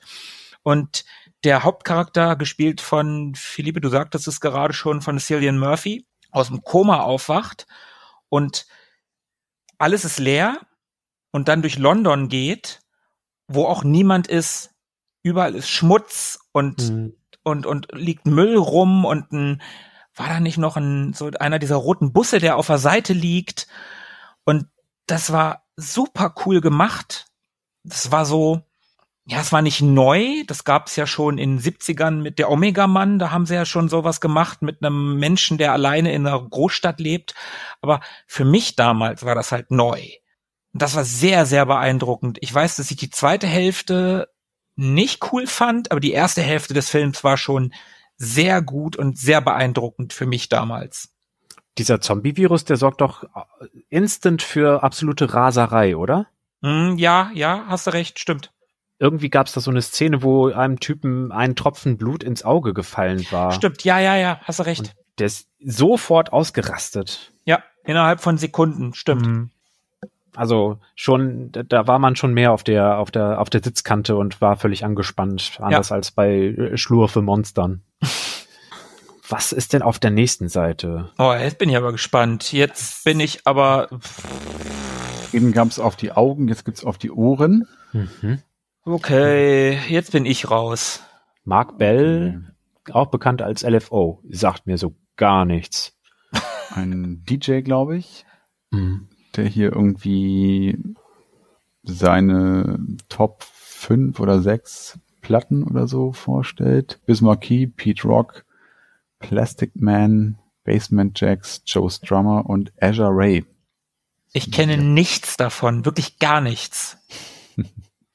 Okay, weitere Platten, äh, die Tobi schon benannt hat. Und dann kommt eine Werbe, eine Anzeige für Oh. Den. Terminator 3, Rebellion der Maschinen, das Videospiel. Oh, ich wollte gerade sagen, den Film habe ich nicht gesehen. Mann. Der, der, das Spiel kenne ich auch nicht, aber den Film habe ich auch im Kino gesehen. Tu mir doch so, als wäre es eine Kinoanzeige. ja, Aber der Film war gar nicht schlecht. Also ich weiß, dass viele den nicht mögen, aber ich mochte den wohl. Ich habe den nie wieder gesehen, seitdem im Kino. Also eigentlich kaum Erinnerung dran, außer an die Szene mit dem Sarg. Oh ja, ja, stimmt. Ja, der kommt natürlich nicht mal im Ansatz an die ersten beiden ran, nicht mal im Ansatz. Aber ah, der ist schon okay. Man kann ihn schon gucken. Wenn man weiß, dass er viel schlechter ist als die ersten beiden, dann kann man den schon gucken. Zum Wegpopcornen ist der in Ordnung? Ja, finde ich schon. Der, man muss sich halt darauf gefasst machen, dass Arnie in dem Film die ein oder andere Szene hat, die so ein bisschen, ja, sich so ein bisschen über den Terminator auch lustig macht. Wenn er äh, in so ein, der, er, er kommt ja immer nackt an, ne, klar, mhm. äh, und dann geht er in ein, am Anfang in ein, also im zweiten Teil geht er am Anfang in so eine Bikerbar. Mhm. Und in dem Film geht er halt am Anfang in so einen Stripclub, wo halt Männer strippen für Ladies. Und er halt mit seinem Oberkörper, ne? Und die äh, Frauen gucken ihn halt alle an und dann geht er in Richtung Bühne und dann äh, scannt er halt die Leute und alles inappropriate und so. Und äh, dann der eine Typ da, der eine Stripper auf der Bühne, ist halt in so einem Biker-Outfit. Und dann scannt er den halt und äh, ja, okay, das passt. Und dann geht er auf die Bühne und die Mädels sind halt völlig am Ausrasten, weil da so ein nackter Muskelberg auf die Bühne geht und, und dann äh, sagt er, sagt er zu dem Stripper, deine Kleidung, zieh sie aus. Und der guckt ihn an und sagt, und sagt mit so einem leicht schwulen, also Klischee-schwulen Unterton, what's ab, Süßer? Ach so, mhm. er sagt noch nicht mal sowas wie, ist mein Job oder so, sondern what's up, okay. Nein, what's up, Süßer. Und ich fand's ganz witzig. Ist jetzt nicht super geil, aber ich fand den schon ja, okay. Muss man dabei gewesen sein. ja. War halt auch die, war halt auch die große Zeit der Selbstironie im Kino. Ich, äh, mich erinnert das so ein bisschen an Casino Royale, wo er den Drink bestellt und nach der Frage, ob geschüttet oder gerührt, er nur sagt, sehe ich so aus, als würde mich das interessieren. Mhm, mhm. also so ein bisschen die Humorschiene, so finde ich. Genau. Ich wäre übrigens sehr äh, dafür, dass wir den, äh, die Szene, die ich beschrieben habe, rausschneiden, da ich einen Witz erzähle und keiner von euch gelacht hat. Das schneiden wir besser raus. Oder wir schneiden Lachen rein. Oder das. Weiter geht's in der Gadgeteria. Oh, herrlich. Endlich. Nuller Jahre Gadgets. So sieht der die Boombox äh, die erste auch gleich aus, ja. Es gibt viele gute Gründe, Geld auszugeben. Sechs der besten findet ihr hier. Ich sehe da keinen. Nummer eins. Nummer eins ist ein echt brutaler Blaster. Oh ja, das sieht echt schlimm aus. Oh, also wirklich eine extrem hässliche Boombox von Philips. Der Sound ist bestimmt gut, aber es sieht wirklich so, es, es schreit schon so Nullerjahre Brutalismus, Techno-Brutalismus. Ja. Nee, Brutalismus, findest du? Ich mag also ja. Nicht, nicht Architekturbrutalismus, sondern äh, einfach so, so auf die Fresse, so alles Ach so, okay, aus okay. ausgestellte Kotflügel und so ein Kram. Ja, sieht echt nicht schön aus, so alles ist so rund, so. Das schönste äh, Gadget hier auf der Seite ist das, ist die Nummer drei, das Motorola 3200. ja. Sieht aus wie das Dynatag. Ah, das ist bestimmt nur Zufall. Das sieht wirklich cool aus, dieses riesig große, knochenartige erste Mobiltelefon, das es wohl gab. Und der Rest ist wirklich grottenhässlich. Das erste war das Dynatec 8000. Das hier scheint schon ein, ein, äh, eine weiter, eine Verfeinerung zu sein. Klassiker, äh, der Klassiker Motorola 3200. Das ja. erste Mobiltelefon ah, ohne, doch, tragbare, ohne tragbare Basisstation. Das ist der Unterschied. Okay. Ah. Ja, das sieht cool aus. Ihr hattet beide recht. Ist das nicht schön? Das ist wirklich schön. Alle haben gewonnen. Das ist ja wie beim Rollenspielen. ähm, Standby-Zeit fünf Minuten. Schon, schon beeindruckend. Was soll das sein? MP3-Player hin, Kameras her. Mm, es ist, ist das wirklich ein Telefon?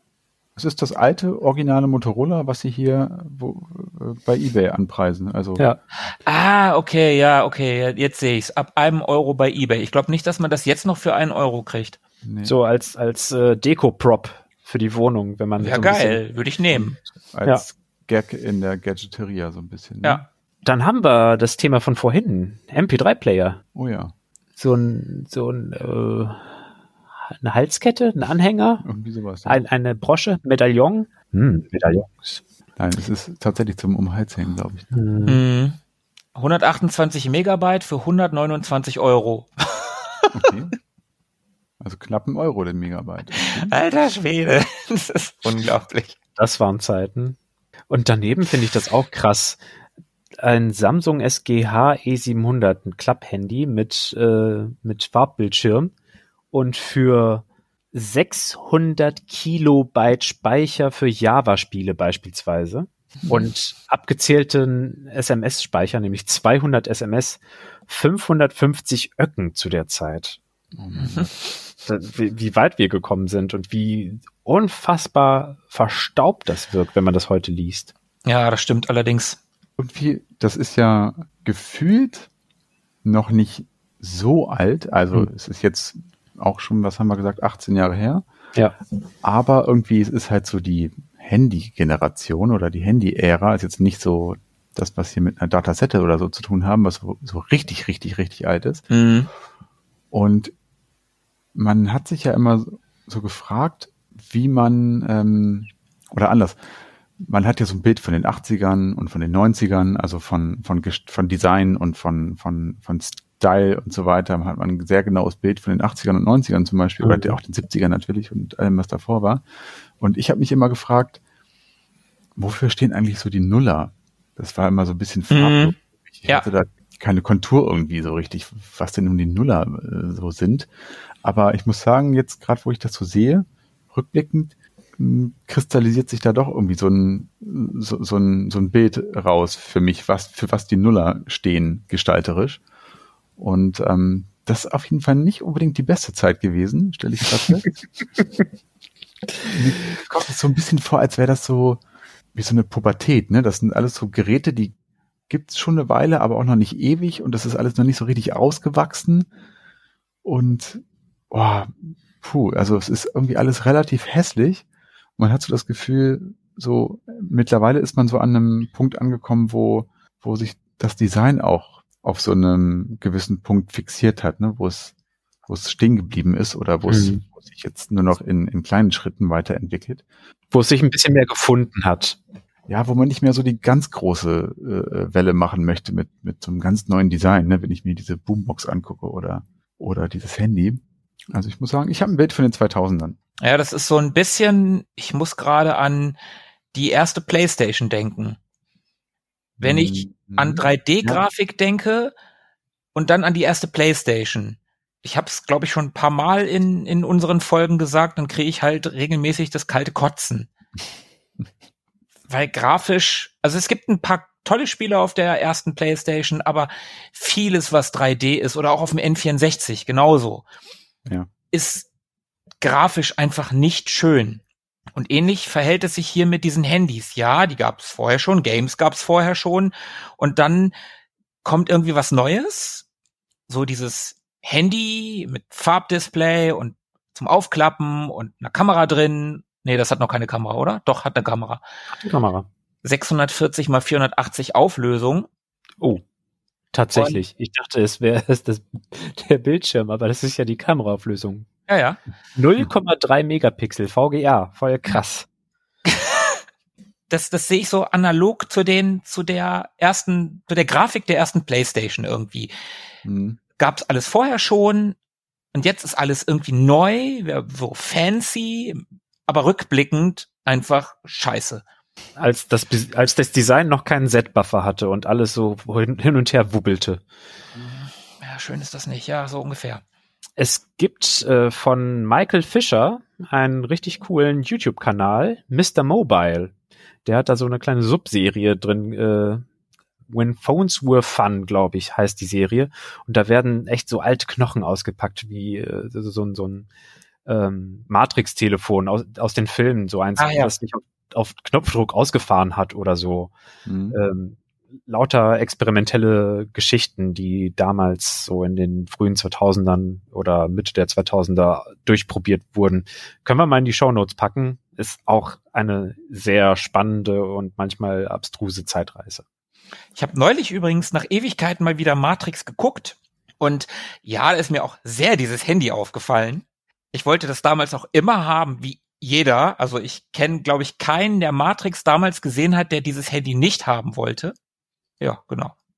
Das wollte ich noch mal kurz sagen. Der Film funktioniert aber heute übrigens immer noch. Also für mich funktioniert er noch.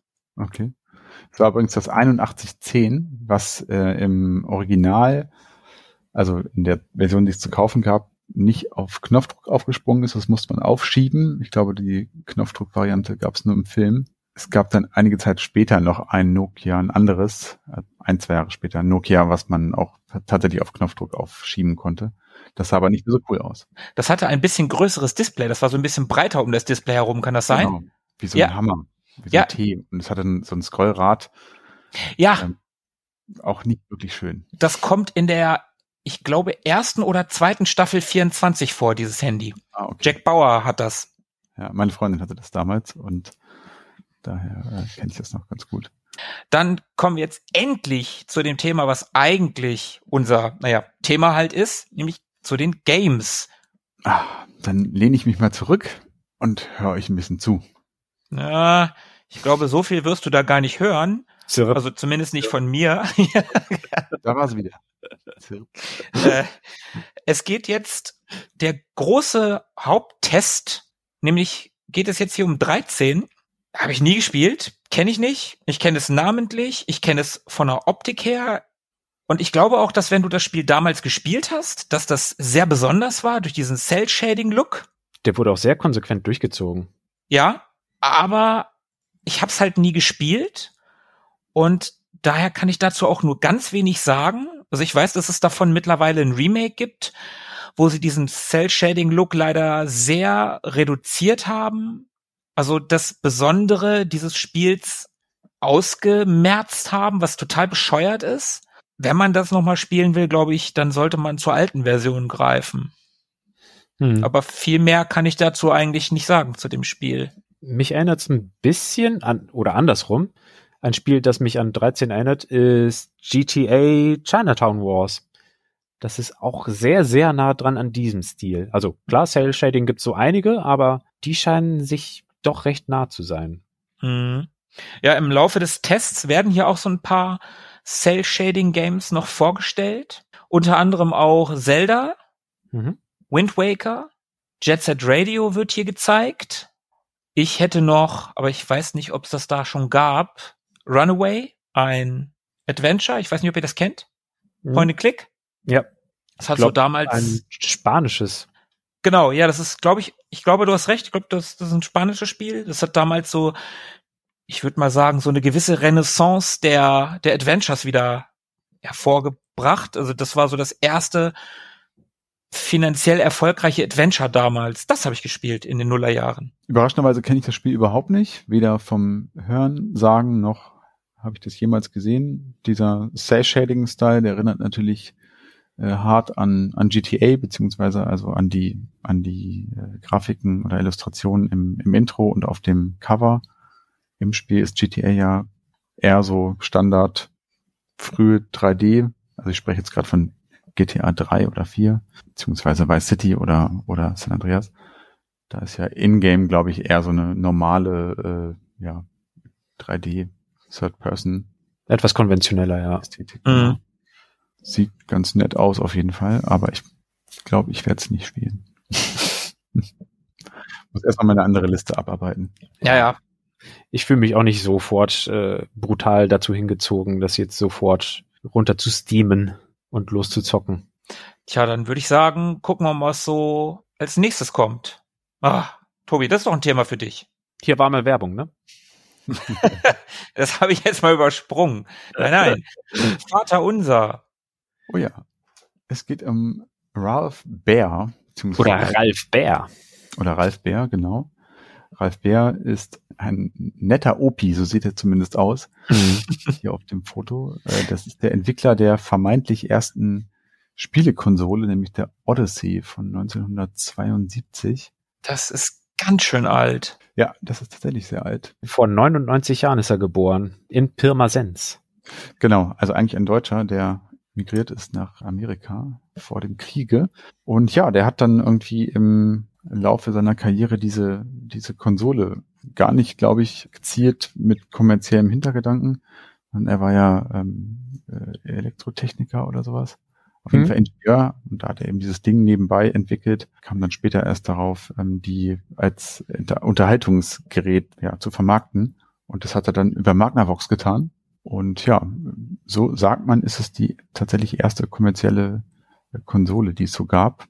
Also so im, im Pong-Stil, ne? also mit drei sich bewegenden Quadraten, mit denen man dann irgendwas machen konnte. Und er sagt hier in dem Artikel ähm, so ein paar ganz äh, spannende Sätze. So zum einen sagt er, ab 60 ist man irgendwie zu alt für Spiele von heute. Und ähm, naja, gut, wir sind noch keine 60, aber äh, Tobi, bei dir hat das schon viel früher eingesetzt. ich wollte es ich wollt's gleich sagen. ähm, aber wenn ich so, ne, also in 20 Jahren sind wir dann ja auch irgendwann mal 60 oder so ungefähr zumindest. Und ja, genau, bei anderen ist es dann schon ein bisschen früher soweit. Wobei ich für Ja, aber Philippe und ich haben ja, haben ja jetzt äh, eine Liste gegeben, dass Abhilfe geschaffen werden kann. Vielleicht wirst du ja noch ah. bekehrt. Ich glaube, bei mir ist auch nicht das Problem, dass ich zu alt für die Spiele bin, sondern dass mich einfach neue Spiele nicht so wahnsinnig doll interessieren. Aber ich gebe. Damit bist du zu alt dafür. Ja. Und er prognostiziert äh, in einem anderen Satz, äh, und zwar sagt er, was die Spiele angeht, habe ich den Eindruck, dass die meisten Titel immer mehr zu interaktiven Kinofilmen werden. Das sind kaum noch Spiele per Definition und ich weiß nicht, ob das eine gute Entwicklung ist. Also er blickte er schon so ein bisschen äh, in, in, die, in die Zukunft. Und das gleiche tut er hier in dem nächsten Satz. Ich persönlich glaube, dass in ein paar Jahren zwischen einem Computerterminal und einem Fernseher kaum noch Unterschiede zu sehen sind. Wie recht er hat, ne? Ja. Ja, also noch würde ich das nicht sagen, aber irgendwann wird das sicherlich so sein, ja. Also wenn man sich die modernen Smart TVs anguckt, klar, da ist ein Computer, da sind Computerchips drin, aber du kannst ja nicht irgendwie deine, weiß ich nicht, Textverarbeitung damit machen, aber okay aber ich glaube, in, in seinen Augen wäre das schon ein Computerterminal, wenn man ihm das, wenn man dem damaligen Ralph Baer einen Fernseher von heute zeigen würde oder ein Smart TV von heute zeigen würde, würde er das, glaube ich, schon als Computerterminal durchgehen. Mhm. Ja, und er hat ja auch nicht Unrecht mit den interaktiven Filmen. Also ich würde bei weitem nicht sagen, dass heutige Computerspiele alle interaktive Filme sind, aber die Erzählweise ich meine, das hat ja damals schon angefangen, dass Spiele erzählen wollten wie Filme. Man guckt sich nur die ganzen Lucasfilm Games Adventures an und ich sage jetzt bewusst Lucasfilm Games und mhm. nicht Lucas Arts. Mhm. Also das hat bei das hat bei äh, Zack McCracken schon angefangen, vielleicht sogar bei Manic Mansion. Das habe ich nicht so gut im Kopf, äh, wie das da gewesen ist. Aber auch da gab es doch Szenen, in denen die Hauptfigur nicht dabei war, ne? Ja. So, also in der Zeit hat das schon angefangen, dass filmisch erzählt wurde in Computerspielen und natürlich ist das heute noch viel ausgefuchster und wenn ich an Spiele wie äh, Until Dawn zum Beispiel denke, ja, das ist ein interaktiver Film im Prinzip. Aber genauso mhm. gibt's heute immer noch Spiele wie das von mir in der letzten Folge vorgeschlagene XCOM, mhm. was sicherlich kein interaktiver Film ist. Ja. Also da würde ich ganz klar sagen, ja, gibt es, mhm. aber das ist keine Entwicklung, die andere Sachen, die klassische Videospiele, klassische Computerspiele ausschließt. Nee. Und er fragt sich ja, ob das eine gute Entwicklung ist. Ich weiß es nicht. Also ich finde, wo du gerade Ante Dawn gesagt hast, dass ja ein interaktiver Film ist. Wenn das so als Genre irgendwie verstanden wird, finde ich das auch gut. Ich weiß noch, ich habe, glaube ich, in der vorletzten Folge oder in der letzten, weiß ich nicht mehr, nee, es war in einer Musikfolge, wo es auch darum ging, dass so Filmmusik, ähm, ah ja, hm, ich erinnere dass, mich, nein, dass Computerspielmusik immer mehr klingt wie Filmmusik und das gar nicht mehr so erkennbar ist, der klassische Computerspiel-Sound. Das finde ich, also obwohl ich nicht viele neue Spiele kenne und die auch vielleicht deswegen auch gar nicht so spiele, finde es beim Spielen halt auch irgendwie, also mich nervt es total, wenn ich in in Spielen zu viel äh, eingeschobene Zwischensequenzen habe. Ich finde es ganz nett, da mal so eine Cutscene zu sehen, irgendwie, um, um vielleicht auch die Handlung entsprechend umzuleiten oder Dinge zu erklären, aber ich mag das überhaupt nicht, wenn, wenn ich da irgendwie zehn Minuten Film gucken muss zwischendurch. So, dann, also ich will ja spielen, so mich, mich nervt das total. Aber Wing Commander? Hast du nicht Wing Commander gespielt damals? Mit Welches? Mark Hamill? Wing Commander nee. 3? Nee, habe ich nicht gespielt. Ah, okay. Kenne ich von dir, aber nee, habe ich nicht gespielt. Okay. Und früher war das ja dann noch schlimmer, als man das lesen musste. Ne? Also als man wirklich Texttafeln lesen musste, mit ah. sehr viel Text teilweise, scrollenden Texten. Später war das dann ein bisschen einfacher zu konsumieren, als dann so Sprachausgabe auftauchte. Das war dann okay irgendwie. Ging dann ein bisschen schneller, aber ich weiß, was er meint. Der Ralf. Ah, du siehst ihm ja auch ein bisschen ähnlich. Mm, Ja. Wenn du sagst. ja, gut. Ja, irgendwie so diese, dieses Verständnis eines Spiels, dass man diese ganze große Komplexität der Welt einfach mal so ein bisschen ausschließt, sich einen kleinen Rahmen schafft und dann sagt, so, welche Regeln wollen wir denn jetzt aufstellen, damit sie schön klein, knapp über, überschaubar sind und wir uns dann darin messen können oder uns, und, also gegeneinander messen können oder uns gegen das Regelwerk messen können. Sowas wie Pong eben. Also gegen den Computer oder gegen jemand anderen. Und es gibt super wenige Regeln. Das gibt's nicht mehr so viel wie früher, dass man Jump'n'Run-mäßig über Abgründe springt, über Stacheln springt, auf Gegner drauf springt und äh, Power-Ups einsammelt und das war's dann. So, das war's mit den Regeln. Ähm, es gibt ja doch schon viel mehr, was mit äh, Erzählungen, Narrativen, mit Zusammenhängen, mit Beziehungen und so zu tun hat. Das geht dann schon weg von diesem klassischen Spielegedanken. Mhm. Aber es bleibt ja trotzdem noch viel Spielerisches erhalten. Also es gibt ja immer noch zum Beispiel Rennspiele oder Fußballspiele, die ihr simples Regelwerk haben. Fahr so schnell wie möglich im Kreis oder äh, hier siehst du das runde Ding, das muss ins Eckige und elf mal elf, elf gegen elf äh, sorgen dafür, dass sie nur mit Füßen dagegen hauen. Also gibt's schon noch viel, aber man merkt schon eine Verschiebung der Verhältnisse. Äh, Oder nimm den klassischen Ego-Shooter. Also, wenn du, wenn die Leute sich ein Call of Duty kaufen, dann gucken sie sich einmal, wenn überhaupt, kurz die Kampagne an und dann wird online gezockt. Und ja, da gibt's natürlich mehr Regeln, aber im Endeffekt ist es, baller den Gegner ab. Stimmt. Ne, also, ja, du musst irgendwie, also musst du nicht, aber die Waffengattung vielleicht lernen, dann hast du einen Vorteil. Welche Zusatzsachen gibt es, dann hast du einen Vorteil. Aber im Endeffekt, wenn du wolltest, könntest du auch einfach sagen, so, ich nehme jetzt das Gewehr und dann gehe ich in so einen Online-Mode und dann baller ich einfach auf alles, was mir entgegenkommt. Also kannst du machen. Es ist aber alles immer noch abgesteckte, äh, abgestecktes Regelwerk. Selbst wenn man sich irgendwelche Waffen draufziehen muss, äh, dann, dann weiß man, also dann gibt's immer noch das Schere, Stein, Papier-Prinzip. So, die Waffe ist gut gegen die andere, aber nicht so Mhm. gut gegenüber einer anderen. Also es gibt keine Plot-Twists oder so in, äh, im Nein, Multiplayer. Ja. Äh, nichts, was von außen einfach mal schicksalhaft in, in das Spiel eingreift, sondern Regel, Regelwerk. Ja. Für mich muss, muss das Spielerische halt immer noch irgendwie überwiegen. Ich mag es natürlich auch, wenn es irgendwie eine Story gibt, die dann irgendwie bei älteren Spielen durch äh, Text und Cutscenes irgendwie erzählt wird und später dann irgendwie vielleicht auch durch Filmsequenzen. Finde ich auch alles gut. Darf also auch schon ruhig bei mir ein bisschen anspruchsvoller sein als Pong. Aber also wenn es, wenn es Überhand nimmt oder ähm, möglicherweise sogar zu sehr ins erzählerische, filmische geht, dann nervt mich das, glaube ich, mehr.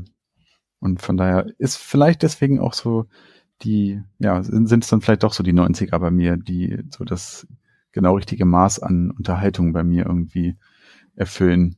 man Mhm. ist ja gut, dass wir Tobi kein Metal Gear Solid rausgesucht haben, ne? Oh ja. In der letzten Folge. Also ne, so Spiele wie GTA zum Beispiel, ne? San Andreas oder Vice City und sowas, da gibt's ja auch durchaus irgendwie so ein bisschen Story oder ähm, ja, ein bisschen Lore. Das macht hier schon Bock so, ne? Das macht ja auch allein schon ja, visuell Bock, sich anzuschauen so und auch äh, die ganzen von dir erwähnten LucasArts Adventures und sowas, da musste man ja auch, oh Gott, viel lesen damals, ne? Mhm. bevor es dann die Sprachausgabe gab. Das hat mir schon Spaß gemacht, aber da gehörte es irgendwie zum Spiel dazu irgendwie. Und wenn ich dann mir vorstelle, ich hätte jetzt irgendwie ein, ein ich sag mal, das Action-Adventure oder sowas und ähm, muss da aber äh, mir minutenlange äh, Monologe oder irgendwelche äh, Szenen angucken, um irgendwie der Handlung folgen zu können, das würde mich dann doch eher nerven. Dann wärst du so ein, ein äh, Skipper, einer, der so Filmsequenzen skippt. Ja, weiß ich nicht. Wahrscheinlich nicht, wenn sie dann da sind, weil ich muss ja auch irgendwie äh, kapieren, worum es geht und will die Handlung ja dann auch schon mitkriegen. Äh, das ist ja ein Unterschied, ob du das willst oder musst. Es gibt genug Games. Ich, Ich- erinnere, Ich hätte immer das Gefühl, dass ich dass ich es nicht nicht wegklicken kann, weil ich was verpasse. Okay. Ja, weil es gibt ja Games. Ich erinnere mich da an, an einen Kumpel, der äh, Halo, ich glaube, drei, da auch immer alles weggeklickt hat und gesagt hat, nee, ich will doch jetzt hier ballern, ich will, ich will zocken. Und ich habe immer gedacht, warum klickt ihr das weg? Ich meine, das, mhm. das macht's doch irgendwie auch aus, die ganze Lore, die ganze Story drumherum, da ein bisschen drin versinken zu können und dann sich so fünf Minuten am Anfang das Intro anzugucken oder wie lange das auch gedauert hat und dann ballerst du los. Mhm. Also, dass du auch mit einem Grund ballerst. Ballern mit Bedeutung. Ja, ja, doof, ja, doof gesagt, aber ja, irgendwie schon. Mhm. Betreutes Ballern. das wollte ich auch gerade sagen, witzig. Betreutes Daddeln. ich habe es nicht nochmal irgendwie auftauchen sehen übrigens. Schade. Vielleicht fanden sie es selber peinlich. Kennt einer von euch dieses Odyssey? Dieses, diese Konsole? Hat, hat da mal einer von euch vorgesessen? Nee. Ich kenn's auch nicht, nee. Ja, schade. Ich hätte das echt irgendwie gerne mal irgendwie einfach nur mal gesehen. Also, weil ich habe mir das, ich habe mir das mal angeguckt, das Gerät, also im Internet halt, auf Bildern. Und das sieht schon wirklich abgefahren aus. Der Einführungspreis war im Oktober 73 in Deutschland über übrigens 398 Mark. Okay. Im Oktober 73, das muss man noch mal sagen, das ist schon ganz schön krass. Ja, ja. Fast 400 73. Mark im Oktober 73. Also das war, glaube ich, sehr viel Geld damals. Was hat dann Käfer gekostet? Weiß ich nicht, 600 Mark? Nein. äh, äh, in Amerika hat das Ding ein gutes Jahr vorher übrigens 100 Dollar gekostet. Mhm. Apropos Dollar, er, er, arbeitete während der Entwicklung des Teils äh, bei einer Militärfirma, bei Sanders und hat es da so nebenbei, wie gesagt, entwickelt und hat es dann irgendwann mal seinem, seinem Chef vorgeführt und der fand das wohl auch ganz cool und ähm, hat da irgendwie auch ein bisschen mit rumgezockt und hat ihm, weil ihm das so gut gefallen hat, gleich nochmal 2000 Dollar bewilligt für die Entwicklung. 2000 Dollar. oh Mann. Damit könnte man heute gar nichts mehr machen. Nein, damit könntest du wirklich nichts machen. Echt krass. Odyssey. Wollen wir weiter? Ja, gerne. Ja, wenn wir die nicht vorhandene Werbung überspringen, dann kommen wir jetzt in den Education-Bereich. Spiele in der Zukunft. Schöne Aussichten. Vor 15 Jahren machten Videospiele noch Tüdelüt, Piep, Piep. Heute sehen sie fast schon aus wie die Wirklichkeit. Ja, von wegen. Aber wie werden Videospiele in 15 Jahren sein? G hat sieben Entwickler nach ihren Zukunftsvisionen gefragt da fällt mir direkt mal wieder ein, ja, wie oft man damals gesagt hat, boah, das sieht aus wie echt. Grandiose und, Aussage, ja. Und wenn man sich die Grafik von damals anguckt, denkt man, das sah überhaupt nicht aus wie echt. Und ich glaube ehrlich gesagt, dass wir in 15 Jahren, sage ich jetzt einfach mal, auf die heutige Grafik zurückgucken und denken, ja, geht schon, aber das sah auch überhaupt nicht aus wie echt. Wo wir heute manchmal davor sitzen und denken, oh Gott, sieht das geil aus. Ja, du hast es ja neulich schon mal in der Fußballfolge, glaube ich. Ja, ja, ja. ja. Was erzählen denn diese Entwickler so? Ja, ich, das, das fand ich tatsächlich ganz spannend. Also in 15 Jahren vom, von 2003 aus, das wäre 2018, also vom heutigen Zeitpunkt vor drei Jahren.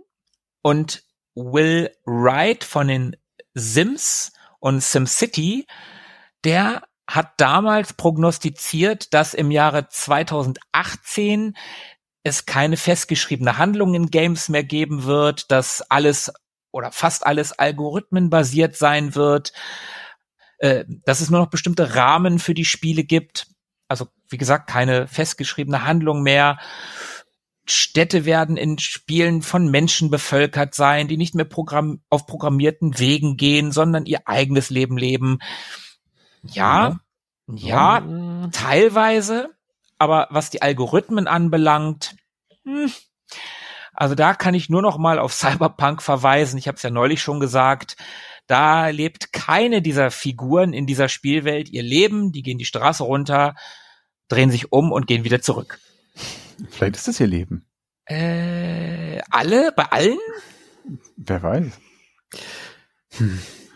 Naja, aber er hat schon mal so einen, so einen richtigen Blick in die, in die richtige Richtung gehabt.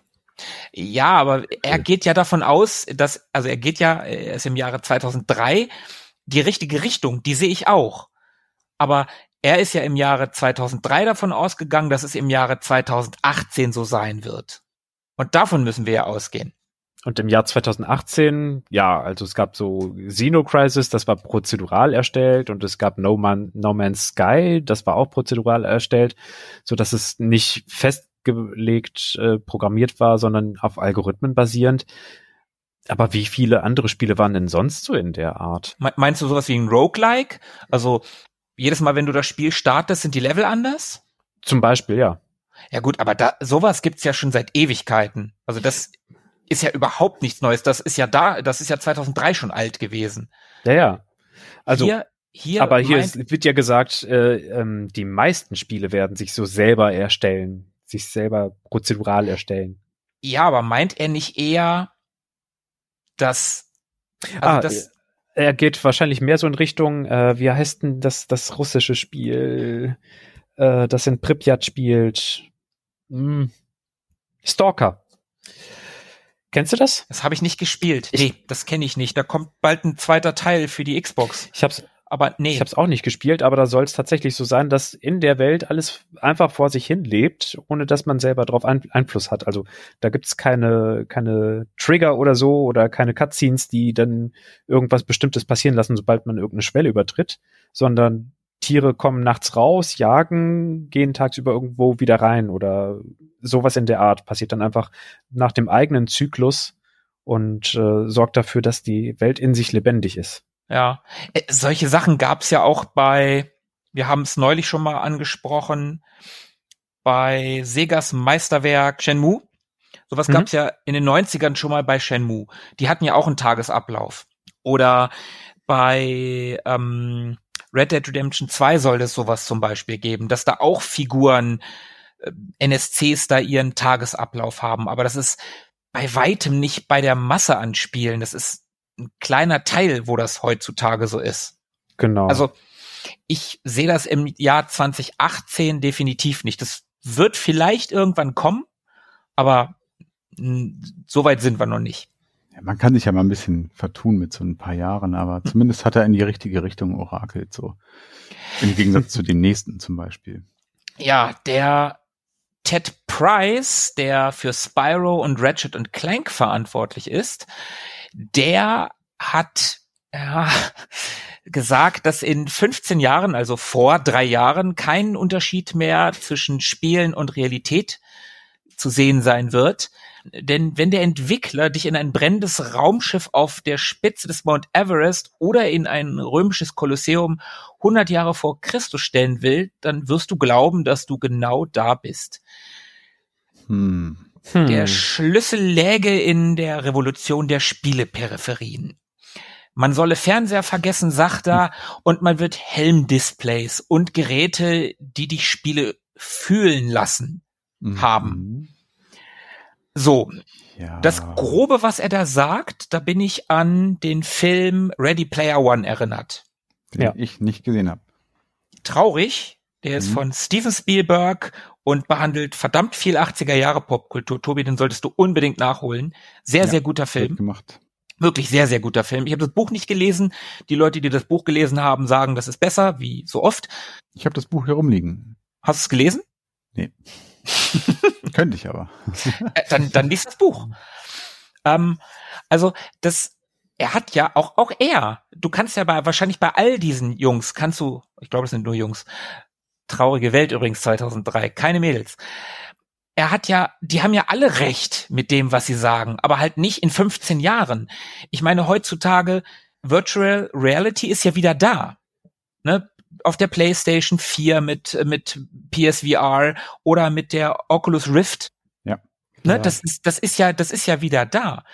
HTC Vive hat auch gut eingeschlagen. Oder sogar ja. äh, Google Cardboard. Also für ja, 15 ja. Dollar oder 15 Euro bastelst du aus Pappe für dein Telefon so ein, so ein Gestell zusammen und dann guckst du dir auf YouTube irgendwelche VR-Videos an.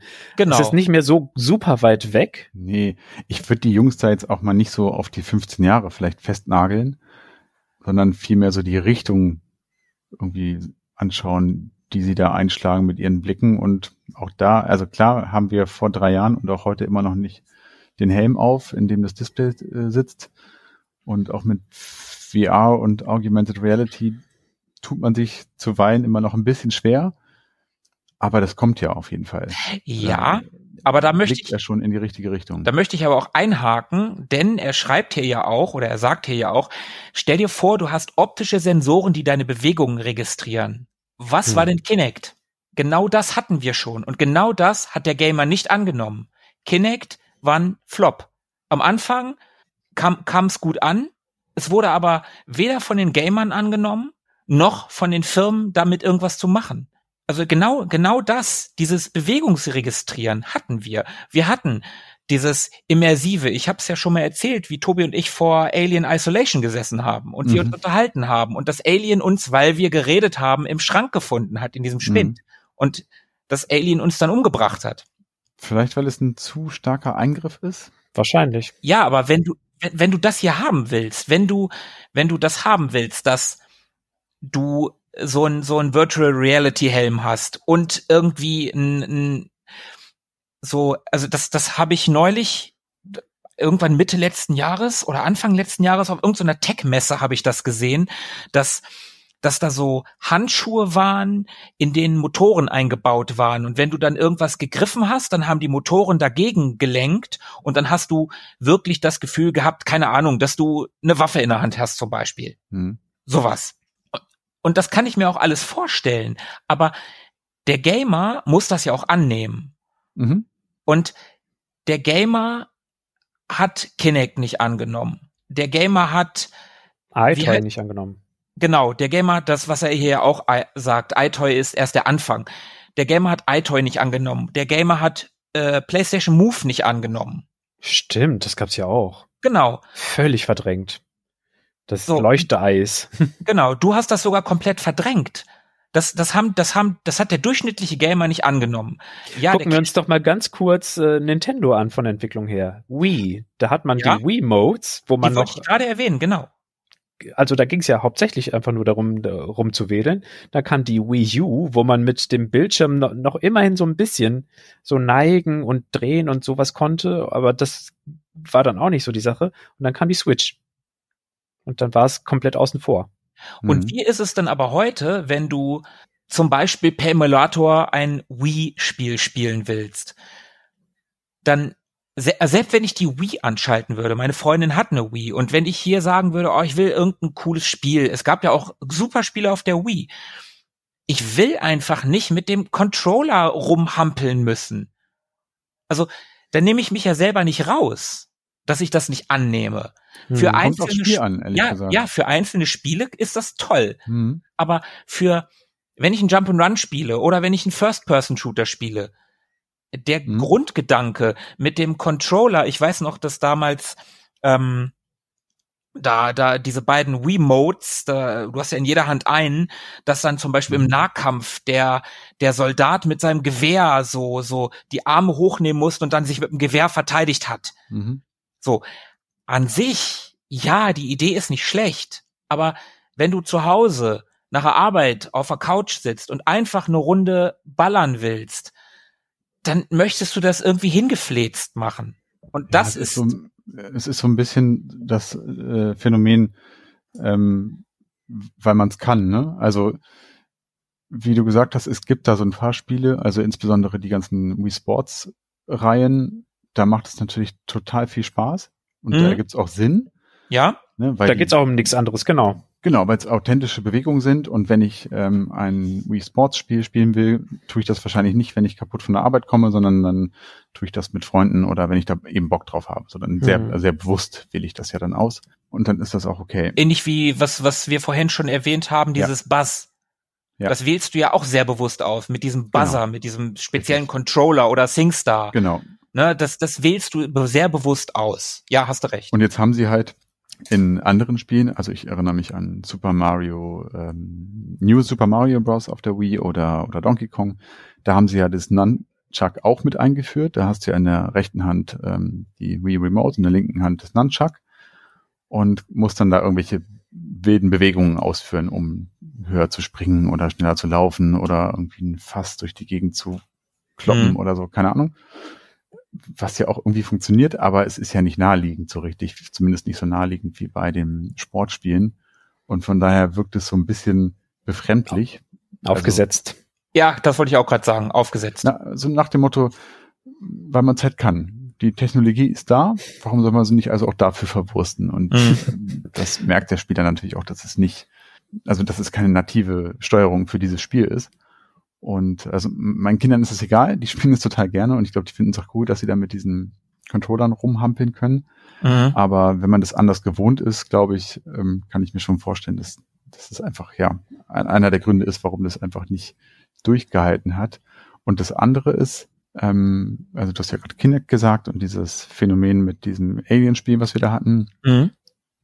hatte ich ja gerade schon mal so kurz eingeschoben. Ich glaube, das ist einfach die Tatsache, dass das einen Schritt zu weit geht. Ne? Also das ist ja nichts mehr, was ich selber kontrolliere. Also ein, eine VR-Brille habe ich auf, einen Helm hätte ich auch auf und kann mich da selber irgendwie bewegen und mich umschauen. Das ist, glaube ich, auch ähm, fürs Gefühl eine, eine super Erfahrung einfach eine, oder eine, eine neue Erfahrung der Steuerung, ja, indem ich meinen Kopf bewege so und vielleicht Dinge sehe, die ich sonst nicht sehen könnte.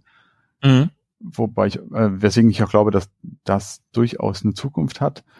Ähm, bei dem Kinect und den anderen Beispielen, die ihr gerade genannt habt, hat man ja gesehen, die gab es und die sind offensichtlich nicht angenommen worden. Und ich glaube, es liegt daran, dass es einfach zu, ähm, zu viel ist, dass es zu nah dran ist, dass es ein Schritt zu weit ist an den, an den Spieler. Das, da vermischt sich ja so, ähm, also da wird ja so eine Linie überschritten, ne? Da vermischt sich dann wirklich die echte Spielrealität mit der gelebten Realität und ich glaube, das ist vielen einfach zu viel gewesen. Aber wo ist denn der Unterschied zwischen VR zum Beispiel? Naja, was ich gerade meinte, also wenn man VR sieht als Methode der Steuerung, also indem ich mich umsehe in, in einer Welt so, ist das noch was anderes, als wenn ich zum Beispiel, wie wir das erlebt haben, erwischt werde beim, beim Flüstern sozusagen von, mhm. von dem Alien oder sowas. Ich glaube, das ist schon, also wo ich keinen Einfluss drauf habe, so. Hm. Ja gut, du könntest das Mikrofon ausstöpseln, wenn du wolltest. Ja. Also, Klar, ja, also ich, ich weiß. Hack ich weiß bestimmt immer, ne? Aber. Ja gut, Hack. Ich weiß nicht, ob das Ausstöpseln jetzt der große Hacker ist, aber. Ein, ein, ein, ein Live-Hack, ne? Ein, ein Spielhack in, in dem Sinne. Aber, aber so im Großen und Ganzen, es geht ja beim Gaming auch um Immersion, gerade wenn du solche Spiele spielst, ne? Mhm. Und wenn du so ein, so ein VR Titel spielst, also das habe ich halt noch nie gemacht, ich kann das darum nicht beurteilen, aber wenn ich mir sowas, sowas wie jetzt Star Wars Squadrons, wenn ich mir so ein, so ein Star Wars X-Wing Spiel in VR vorstelle, das stelle ich mir unglaublich geil vor. Mhm. Aber es ist halt immersiv. Und indem ich so ein, so ein Horror-Überlebensspiel und ich muss mich verstecken und dann muss ich auch tatsächlich vor der Konsole leise sein. Das ist auch wieder immersiv. Das zieht dich dann auch noch mal rein. Für solche Spiele finde ich das durchaus sinnvoll. Und das fand ich auch super eingesetzt bei, bei diesem Spiel. Mhm. Aber ja, keine Ahnung. Wenn, bestimmt gibt's da immer, immer äh, Beispiele, wo das total gut passt, ne? Oder wo es auch nicht, oder wo es nicht stört. So, aber ja, die große Masse wir haben es ja erlebt, hat das ja anscheinend anders gesehen. Wenn es im Kern des äh, Spielkonzepts irgendwie gut verankert ist, dann äh, ergibt es ja total Sinn. Also in Rogue Squadron, wenn man sich im Cockpit frei umschauen kann und dann eben die äh, TIE Fighter sieht, wie sie von links und rechts ankommen, dann kann das im Spiel einen, einen intuitiven Vorteil bieten. Ja. Wenn man die Beklemmung, äh, in einem Spind zu sitzen, nachempfinden kann, weil, weil man die Luft anhalten muss und das physiologisch auf einen Auswirkungen hat und den Puls erhöht und äh, einem den Sauerstoffgehalt im Blut äh, verändert, dann ist es ja mega immersiv, dann äh, verstärkt es das Erlebnis noch. Mhm. Aber wenn ein bestehendes Jump'n'Run-Konzept das schon immer mit äh, Digi-Kreuz und äh, Sprungrennen schießen mhm. ähm, ausgekommen ist, äh, um sowas erweitert wird, äh, dann muss es irgendwo den, den Reiz geben, das darum zu erweitern und nicht einfach nur, ach ja, wir haben jetzt einen Knopf durch eine Bewegung ersetzt. Wie? Ja, ich glaube, es gibt definitiv die Spiele, wo das total gut funktioniert. Mhm. Aber ich glaube, irgendwann hast du ja im Lebenszyklus von so einer Konsole auch diese Spiele alle entwickelt und rausgebracht und irgendwann äh, rentiert sich's halt nicht mehr. Ne? Dann hast, also ich glaube, die Konsole bleibt dann deswegen nicht am Leben. So, wenn du dann irgendwie drei von diesen besagten Alien-Spielen hast oder oder äh, X-Wing-artigen Games oder Sportspielen auf der Wii, dann ist irgendwie irgendwann alles erzählt und dann ja, was was willst du noch irgendwie veröffentlichen? Ne? Was was was was für Erfahrungen kannst du noch bieten? Und wahrscheinlich rechnet sich das dann irgendwann nicht mehr. Könnte sich ähnlich rechnen, wie jedes Jahr ein neues FIFA rauszubringen. Also ähm, ja, das habe ich auch nie verstanden. Haben wir ja auch schon mal diskutiert. Ja. Man kann in Nuancen immer wieder ein bisschen erneuern und verändern und äh, dann, dann kann der Spieler aus der aus der Vielfalt der Angebote das wählen, was für ihn am besten ja. passt. Also wenn möglich das. Wenn das Konzept der Konsole aber auf diese Technologie ausgelegt ist, die ja dann auch gleichzeitig immer noch so ein kleines bisschen nischig ist und vielleicht hm. nicht der ganz große Massenmarkt, kann ich mir schon vorstellen, dass sich das am Ende dann vielleicht doch gar nicht so rechnet. Ganz, ganz grundlegend muss äh, das Konzept, muss der Kern des Ganzen einfach so, die Menschen ganz anders ansprechen und nicht äh, übrigens ein Spiel, bei dem man ein bisschen sich bewegen muss, sondern kaum vorstellbar. Das Konzept zu sagen, wir verlangen jetzt einfach mal 2500 Euro für eine Konsole, die man nur mit Bewegung steuern kann. Und trotzdem funktioniert das, indem man das Ganze Peloton nennt und das ist dann ein Trainingsfahrrad für zu Hause mit einem Flachbildschirm vorne dran. Also ab 2000 aufwärts kosten die Dinger und die sind super erfolgreich. Mhm. Ja, das stimmt. Verkaufen sich wie blöde. Und das, das ist ja also ein, ein Trainingsgerät, aber mit, mit vielen Elementen von Videospielkonsolen teilweise, mhm. wo man selber Rennen nachfahren kann es ist einfach im Kern des, der Bedeutung dieses Geräts. Und wenn es nur eine leichte Abwandlung einer Spielekonsole ist, dann spricht es einfach nicht die richtigen Leute an oder man geht nicht mit der richtigen Erwartung ran. Ja. Wir haben noch ein paar Aussagen. Ja. Wollen wir mal zu Herrn Molyneux kommen? Unbedingt. Der Peter, der Verantwortliche für Populous, Syndicate, Black and White und später auch für Fable.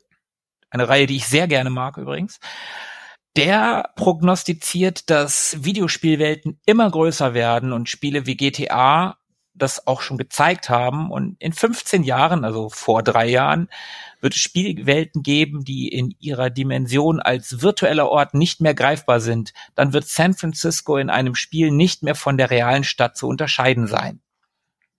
Würde ich einen Haken dran machen. Ja, ja. ja. Also einen kleinen. Ja, also auch da, ich, ich würde sagen, die 15 Jahre, da kannst du einfach noch mal 15 Jahre draufpacken. Ja, ja, ja. Ich würde mich da nicht so drauf festnageln, wie gesagt. Aber so die, auch da, der äh, grundsätzliche Blick hat er recht, ne? Also die Welten sind immer größer geworden. Die mhm. Dimensionen sind tatsächlich nicht mehr greifbar. Also wenn man da so ähm, an, ja, du hast vorhin Cyberpunk äh, erwähnt, aber auch wenn ich mir dann schon, selbst wenn ich mir ähm, die späteren GTA-Teile angucke, die ja wirklich auch riesengroß sind oder auch so WoW und sowas, ne? Wo Dimensionen nicht mehr greifbar scheinen. Also da hat er schon nicht ganz unrecht. Aber gerade weil er San Francisco genannt hat, ne? Gerade San Francisco. Ich habe tatsächlich vor gar nicht allzu langer Zeit Watch Dogs 2 gespielt. Ein bisschen. Also ich habe es nicht gerade nicht lange gespielt. Das spielt in San Francisco. Und ich war ja nun in San Francisco alleine die Tatsache, dass sie es nicht hinbekommen haben, San Francisco so abzubilden, wie San Francisco ist. Das fand ich persönlich schade. Also ich war dann bei den Painted Ladies und in der Nähe der Painted Ladies, also ich habe mich dann da umgeguckt und meine Freundin hat, hat daneben gestanden. Ich habe ihr das halt gezeigt. Hier, guck mal, da sind die Painted Ladies, da waren wir doch. Ja, hm, hm, hm super. Und dann habe ich mich da gedreht und in der Umgebung sah aber alles anders aus als in der Realität. Und mhm. ich habe versucht, unser Airbnb zu finden. da wo eigentlich unser Airbnb war, also diesen Straßenzug darunter und ja, das sah grob so aus. Ich meine auch gar nicht, dass es exakt so aussieht. Es ist, ist ja nicht Google Street View. Aber wenn da eigentlich ein fetter Häuserblock sein müsste und da ist jetzt aber ein Park, dann ist das nicht, dass man San Francisco nicht mehr von der, vom realen San Francisco unterscheiden kann. Und wenn neben der, neben den Painted Ladies das, das nächste Wahrzeichen, was in einem ganz anderen Teil der Stadt ist, aber plötzlich quasi zwei Häuserblöcke von den Painted Ladies entfernt ist, dann passt mit dieser Aussage für mich nicht so hundertprozentig. Aber ist das eine technische Einschränkung, die, die das bedingt, oder ist das einfach eine, eine spielgestalterische Entscheidung, das so das, zu machen, oder eine finanzielle vielleicht auch? Das kann ich jetzt nicht sagen. So groß wie Spiele heutzutage sind, frage ich mich manchmal, eigentlich könnte man es machen, vielleicht machen sie es aus in Anführungsstrichen rechtlichen Gründen nicht, so dass sie keine Probleme haben wollen, dass da irgendwer äh, irgendwelche Sachen plant, irgendwelche bösen Pläne macht, weißt du, so. Dann könnte man ja auch zu Google Maps gehen. ja, genau. So wie, ähm, wie Microsoft im hier Flight Simulator die Abstürze ausblendet dass du gar nicht erst irgendwie in ein Hochhaus zum Beispiel reinfliegen kannst und so. Da blenden die halt aus. Mhm. Keine Ahnung, ob es so eine Begründung hat oder ähm, ich habe ich hab Spider-Man auf der PS4 gespielt und ich bin mit meiner Freundin damals über die Williamsburg Bridge gegangen und wir sind über die Williamsburg Bridge nach Manhattan rein. Und dann habe ich die Williamsburg Bridge gesehen und dann bin ich dahin und es sah halt da, wo du von der Williamsburg Bridge runterkommst und das erste Mal in, nach Manhattan reinkommst, es sah halt komplett anders aus als da, wo wir gewesen sind. Und das fand ich halt, das fand ich halt total schade, muss ich sagen. Ja. Ich, ich würde mal vermuten, dass es tatsächlich dran liegt, dass es spielerisch vielleicht gar nicht so viel Sinn ergibt, die Realität ganz exakt abzubilden, weil dann sehr viel Füllmaterial zwischen den interessanten Bereichen liegen könnte oder sehr viel unästhetischer Kram dazwischen läge. Aber selbst wenn das der Grund wäre und nicht die technische Voraussetzung, hätte ich von Peter Molyneux eigentlich erwartet, dass er auch das irgendwie schon vorausgeahnt hätte. Gerade bei ihm hätte ich gedacht, ist ihm klar, die Realität wird nicht einfach so nachgebildet, denn Spiele haben ja einen ganz anderen Sinn als die Realität. Ja, aber überleg doch mal die ganzen riesigen Spielewelten, die ganzen Assassin's Creed und so. Wie viel leere Steppe ist zwischen zwei Orten in, in Assassin's Creed, wo einfach auch nix los ist oder bei Far Cry oder so. Also da kann man dann doch auch sagen, dann machen wir auch San Francisco und bauen das zumindest grob so, wie es in der Realität ist. Ja, könnte Sinn ergeben. Dann sind halt noch fünf Häuserblocks mehr zwischen diesen beiden Bereichen. Dann hast du, baust du halt ein Schnellreisesystem ein. Also, ne? Hm. Ja, ich glaube, es ist eine, es ist am Ende eine Designentscheidung. Also, dass jemand gesagt hat, warum soll man den großen Aufwand machen und jetzt hier irgendwie dieses Filmmaterial dazwischen bauen, was ja auch nicht gerade unaufwendig ist. Nee, nee, das, das kann sein, dass sie sich den Aufwand einfach nicht machen wollten. Da kannst du recht haben.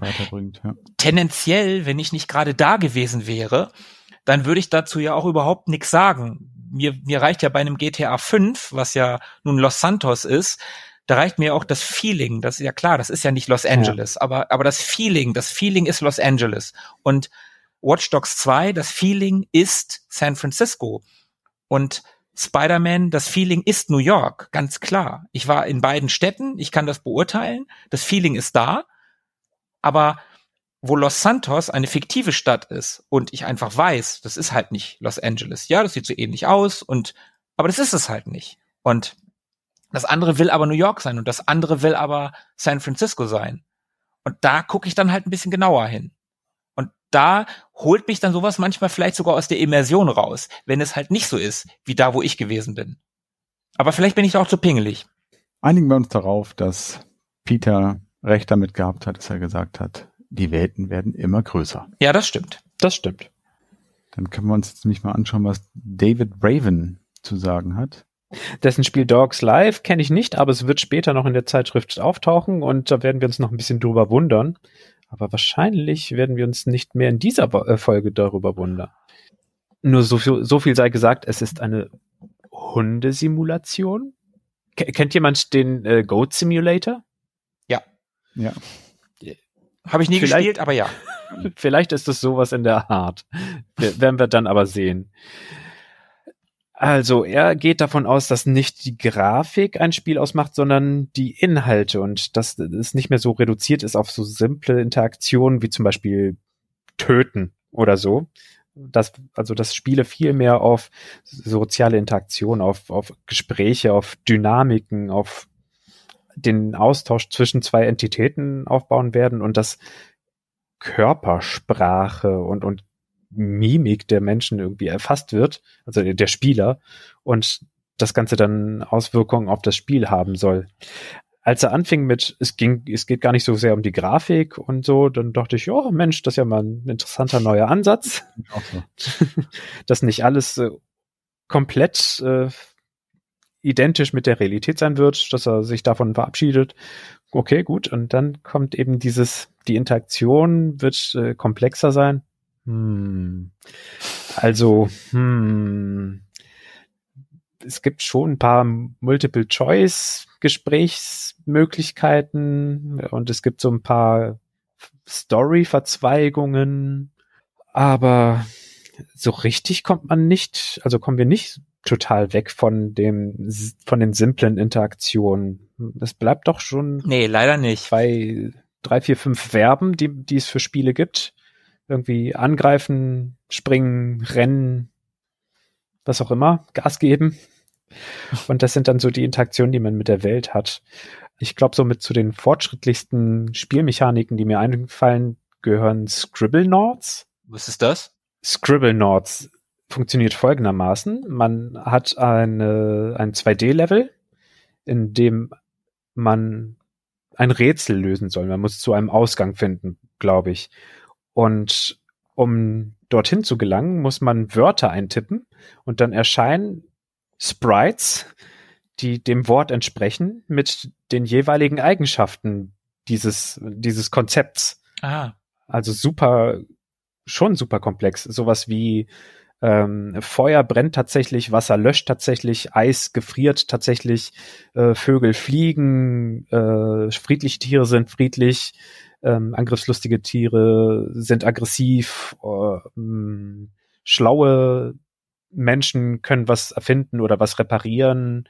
Also wenn man da sowas eingibt wie Albert Einstein, dann erscheint tatsächlich Albert Einstein und äh, kann für einen was erledigen. Das ist schon sehr, sehr komplex, aber das ist auch so Dreh- und Angelpunkt des ganzen Spiels und funktioniert auch nur in ganz kleinen Rätseln.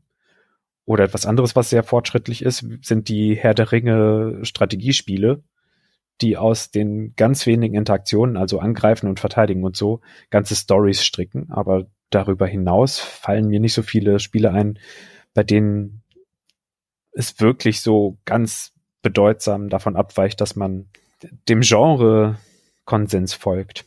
Also ich habe nicht das Gefühl, dass so Nuancen der zwischenmenschlichen Mimik und äh, Kommunikation in heutigen Spielen wirklich aufgenommen wird. Das ja, da gibt es halt auch so ein paar Sachen, die so an der Oberfläche kratzen, ne? Also sowas wie L.A. Noir, dieses, dieses in den 30, 30ern oder 40ern, ich glaube in den 40ern spielt das, so ein, mhm. so ein, so ein Krimispiel von Rockstar, wo du, also das erfasst ja nicht deine Mimik, aber wo du auf die Körpersprache der, die du befragst, du bist so ein Polizist, ein mhm. Detective und, und klärst Mordfälle auf und du musst sehr auf die Mimik der Spielfigur achten. Ja, hat so eine krasse Mimik-Engine, ne? Genau, genau. Das war damals super präsent in der Werbung für dieses Spiel. Ich muss aber auch sagen, dass seitdem das nie wieder aufgetaucht ist. Also ich habe nie wieder irgendein Game gehabt, wo dann gesagt wurde, ja, aber hier, da haben wir wieder richtig geile Mimik. Das gab's halt nicht wieder. Ne? Das war für das Spiel, war das ganz wichtig und danach war es wieder egal, gefühlt. ähm, und ja, bei der Kamera sind wir halt wieder bei Kinect. Ne? Das, und da sind wir auch wieder bei dem, was Tobi gesagt hat. Da bist du ja sehr drin und das ist vielleicht für einen Gamer auch ein bisschen unangenehm, wenn die Figur auf deine Mimik reagiert. Könnte ich mir halt ja. vorstellen. Ja. Also, das sehe ich jetzt noch nicht so richtig. Ja, in der ein oder anderen Sache kratzt mir da an der Oberfläche, aber echte Gespräche mit virtuellen Charakteren Nein. Nein. Tja, David Braven. Das war wohl nix. Wir können noch mal in 15 Jahren noch mal gucken. Ich sage ja, Ja, genau. wir hätten, die hätten auf diese ganzen 15 Jahre hätten sie noch mal 15 Jahre draufschlagen sollen. Wo sind wir in 30 Jahren? Vielleicht. Die Hoffnung stirbt zuletzt. Genau. Dann kommt der Nummer, der fünfte junge Herr. Ich weiß gar nicht, wie jung der ist. Der Rand Miller, der ist verantwortlich für Myst, Myst Exile und Uru Ages Beyond Myst. Der sagt, dass sich in der Zukunft alles um Online drehen wird. Breitbandverbindungen machen innovative und kreative Ideen möglich. Ja.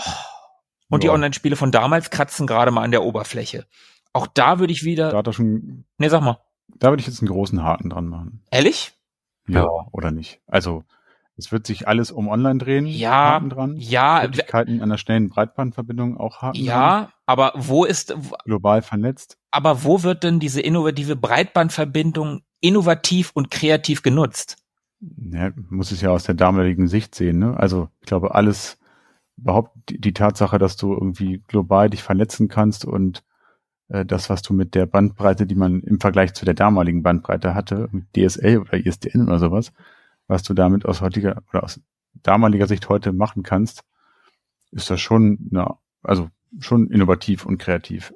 Für uns jetzt aus heutiger Sicht nicht wahrscheinlich, ne? weil es irgendwie Standard ist, aber Also wenn, Ich glaube- wenn, wenn ich an unsere LAN-Partys denke von damals, wie wir Duke Nukem 3D mhm. im WLAN, äh, WLAN, im LAN gespielt haben. Mhm. Da, ja, okay, jetzt spiele ich Call of Duty Online, Breitbandverbindung, aber das ist doch weder innovativ noch kreativ. Das ist einfach Nee, aber World of, World of Warcraft kam 2004 raus. Das war da noch gar nicht rausgekommen. Und was sich da entwickelt hat, ist ja schon. Okay, ja, World of Warcraft hat, hat, hat eine gewisse Innovativität. Innovativität, ist das überhaupt ein Wort? Innovation. Innovation, danke. Also eine äh, Rieseninnovation, ne? Wenn ja, ich okay. mir das, wenn ich mir diese Massen-Online-Rollenspiele so anschaue, alles, was da so kommt und kam, also wo natürlich World of Warcraft äh, ganz vorne steht. Aber Das alles, Schon, okay, okay, ja, das ja, aber alles andere, na, eine Sache reicht ja. ja, ja. Also da sehe ich auch, ich, ich würde da keinen großen Haken hintermachen. Einen größeren als bei den anderen Sachen, aber noch keinen großen. Da darf gerne noch, Deutlich. da darf gerne noch mehr Kreatives und Innovatives kommen. Also noch mal was Innovatives. Dann sind wir bei den letzten beiden Herren, die was zu den 15 Jahren Zukunft, in der Zukunft zu erzählen haben. Ja, da haben wir den David Perry, Earthworm Jim und Enter the Matrix hat er gemacht. Und der behauptet, in der nahen Zukunft können wir mit Spracherkennung und besserer künstlicher Intelligenz in Videospielen rechnen. Hm. Gegner werden selbstständig reagieren, statt auf den vorgegebenen Pfaden der Entwicklern zu wandeln. Ja, In 15 Jahren werden wir uns mit Figuren im Spiel unterhalten können, wie mit echten Menschen. auf keinen Der Fall. Spieler kann dadurch eine echte emotionale Bindung zur Figur im Spiel aufbauen. Stirbt zum Beispiel diese Figur, wird er das als persönlichen Verlust empfinden. Da muss ich spontan an deine Ausführungen zu Bioshock Infinite äh, Ja. denken, Markus. Ja. Als du erzählt hast, wie sehr du dich da in, äh, emotional an die äh, Protagonistin gekettet hast. Elizabeth. Genau. Und da, genau das spricht er hier an. Aber das hat ja nichts damit zu tun, dass ich mich mit ihr unterhalten konnte wie mit einem echten Menschen. Ich weiß, ich bin bei den ganzen Punkten jetzt gerade überkritisch. Aber Nee, nee, gar nicht. Also bei dem ich das genauso. Das hat ja mit vor, also das war eine vorgeschriebene Story Ja, und genau. nicht äh, dynamische Interaktion. Genau, die meisten Genau. Themen, die er hier anspricht, hatten wir eben auch schon, aber zu dieser Punkt mit der emotionalen Bindung, die ja, die, die definitiv, die konnte auch erst durch die bessere Grafik, durch die bessere Erzählweise, also vor allen Dingen bessere Erzählweise, emotionale Bindung gab es vielleicht auch schon in dem einen oder anderen, ich sag jetzt mal alten Rollenspiel oder Adventure, wo es wirklich um Figuren ging.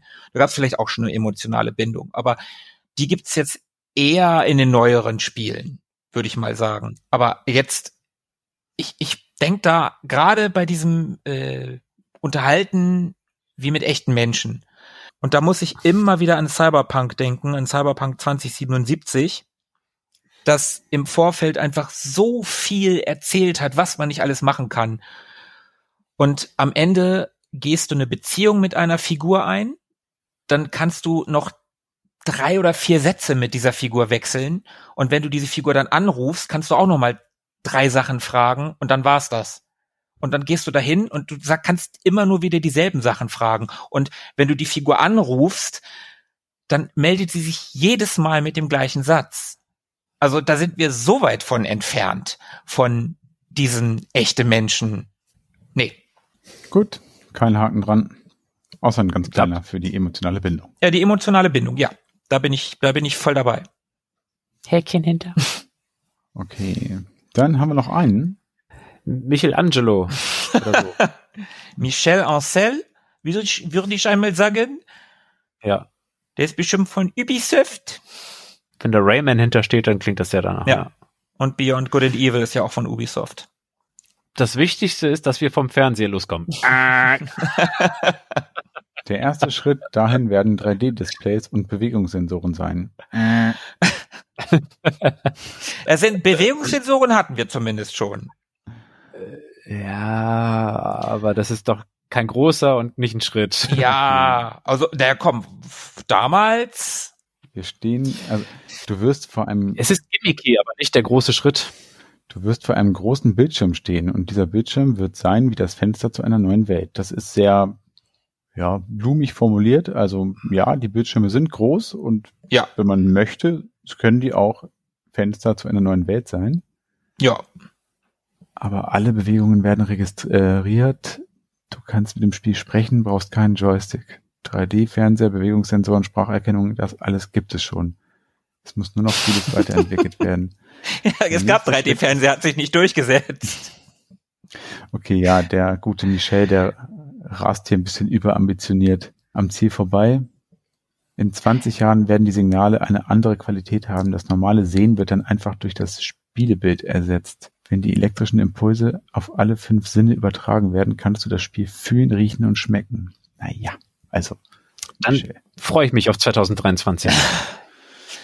2018. Okay, ja, der, Immerhin hat er gesagt in 20 Jahren. Ja, aber, aber Er hat sich einen Puffer Also, eingebaut. äh, äh, man muss ja, man muss ja sagen, so ein paar Dinge, die er gesagt hat, äh, da kann ich nur wieder auf Kinect verweisen, die gab es. Ich habe, ich weiß nicht mehr, wie das Spiel hieß. Ich habe auf der 360 damals mit dem ersten Kinect, da hatte ich einen Rail-Shooter und den hast du komplett ohne Joystick gespielt. Und das war total abgefahren. Du hast vor deinem Fernseher gestanden und hast, ich weiß gar nicht mehr, wie das gewesen ist. Ich glaube, du musstest zum Schießen immer so, so, ähm, so in, in so einer Art Boxbewegung oder so, musstest du deine Hände so nach vorne schnellen lassen. Und wenn du einen aufgeladenen Schuss machen wolltest, musstest du nach hinten ein bisschen halten und dann nach vorne. Und das gab es tatsächlich. Also das, das, Schade. Ich habe mir gerade vorgestellt, dass man dann Fingerpistolen macht und dann Piu, Piu, Piu sagen muss.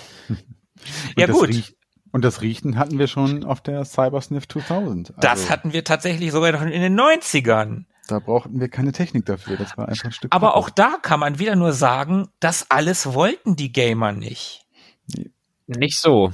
Nicht so. Also, wenn man sich endlich mal einen Stecker hinten in den Hinterkopf reinrammen kann und man sich nicht mehr bewegen muss, sondern es einfach wirklich erlebt, so als sei es echt, dann ja. Aber die Zwischenschritte Schritte wollen wir alle nicht mitmachen. Außer, außer das Holodeck, ja, okay, stimmt. Holodeck wäre in Ordnung. ne?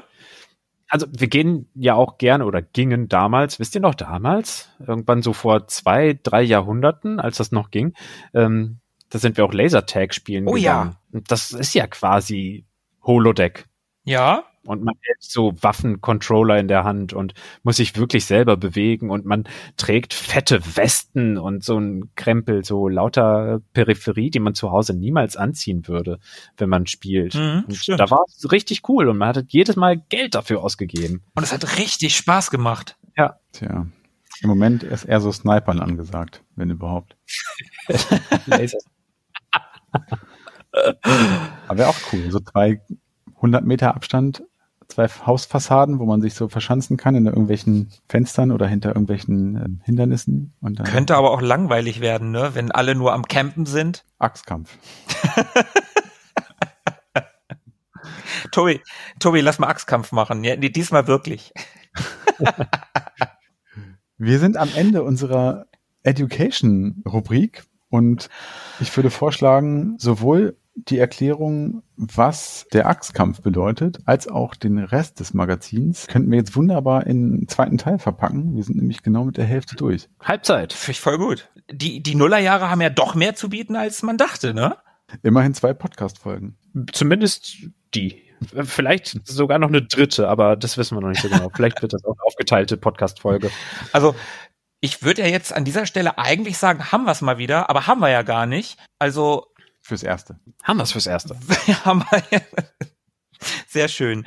Dann würde ich sagen, Also, äh, unerwartet wilder Ritt und äh, da freue ich mich schon aufs zweite Aufsatteln. Jungs, ich hoffe, ihr seid beide dabei und seid jetzt nicht abgeschreckt von diesem wüsten, wilden Durcheinander, das die G uns äh, aufgetischt hat.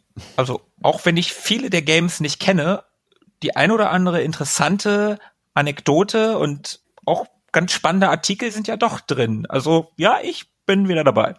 ich bin auch dabei. Hat ja eingangs gesagt, dass mir der Education Part im Titel ganz gut gefallen hat und da der hier in dem Magazin scheinbar auch überwiegt, zumindest bei den Dingen, die wir uns hier als äh, besprechenswert rauspicken, bin ich auch nächstes Mal wieder dabei. Sehr schön. Also freuen wir uns weitere gesprächsanregende Bits und Bytes und äh, dann hören wir uns in zwei Wochen nochmal. Bis dahin, macht's gut, bleibt gesund und bleibt am Drücker. Bis dann. Ciao. Ciao. Tschüss. tschüss. Mögen die Retro Boys mit euch sein. Immer.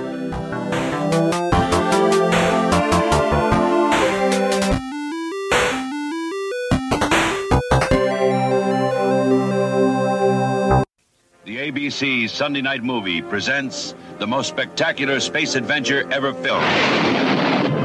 Transport yourself in time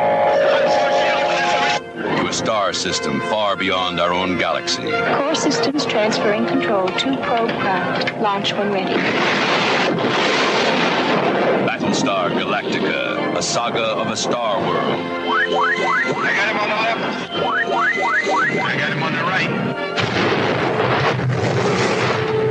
Precision flying. For a thousand years, a race of alien machines has been bent on destruction of the human race. They hate us with every fiber of their existence. And now their evil plans may become reality. It's dangerous around here. Why do those people want to hurt us? What did we do to them? It's not what we did to them. It's what they fear we could do. Join the last remnants of the human race in their quest for a new world. 13th colony. This other world. Where is it? What is it called? Earth. And be there for the ultimate confrontation. Enemy closing, 30 microns. But if you're wrong... 25 microns. I'm not wrong. 15 microns. Cylons lured me into their deception once. Closing in, 5 microns. Never again.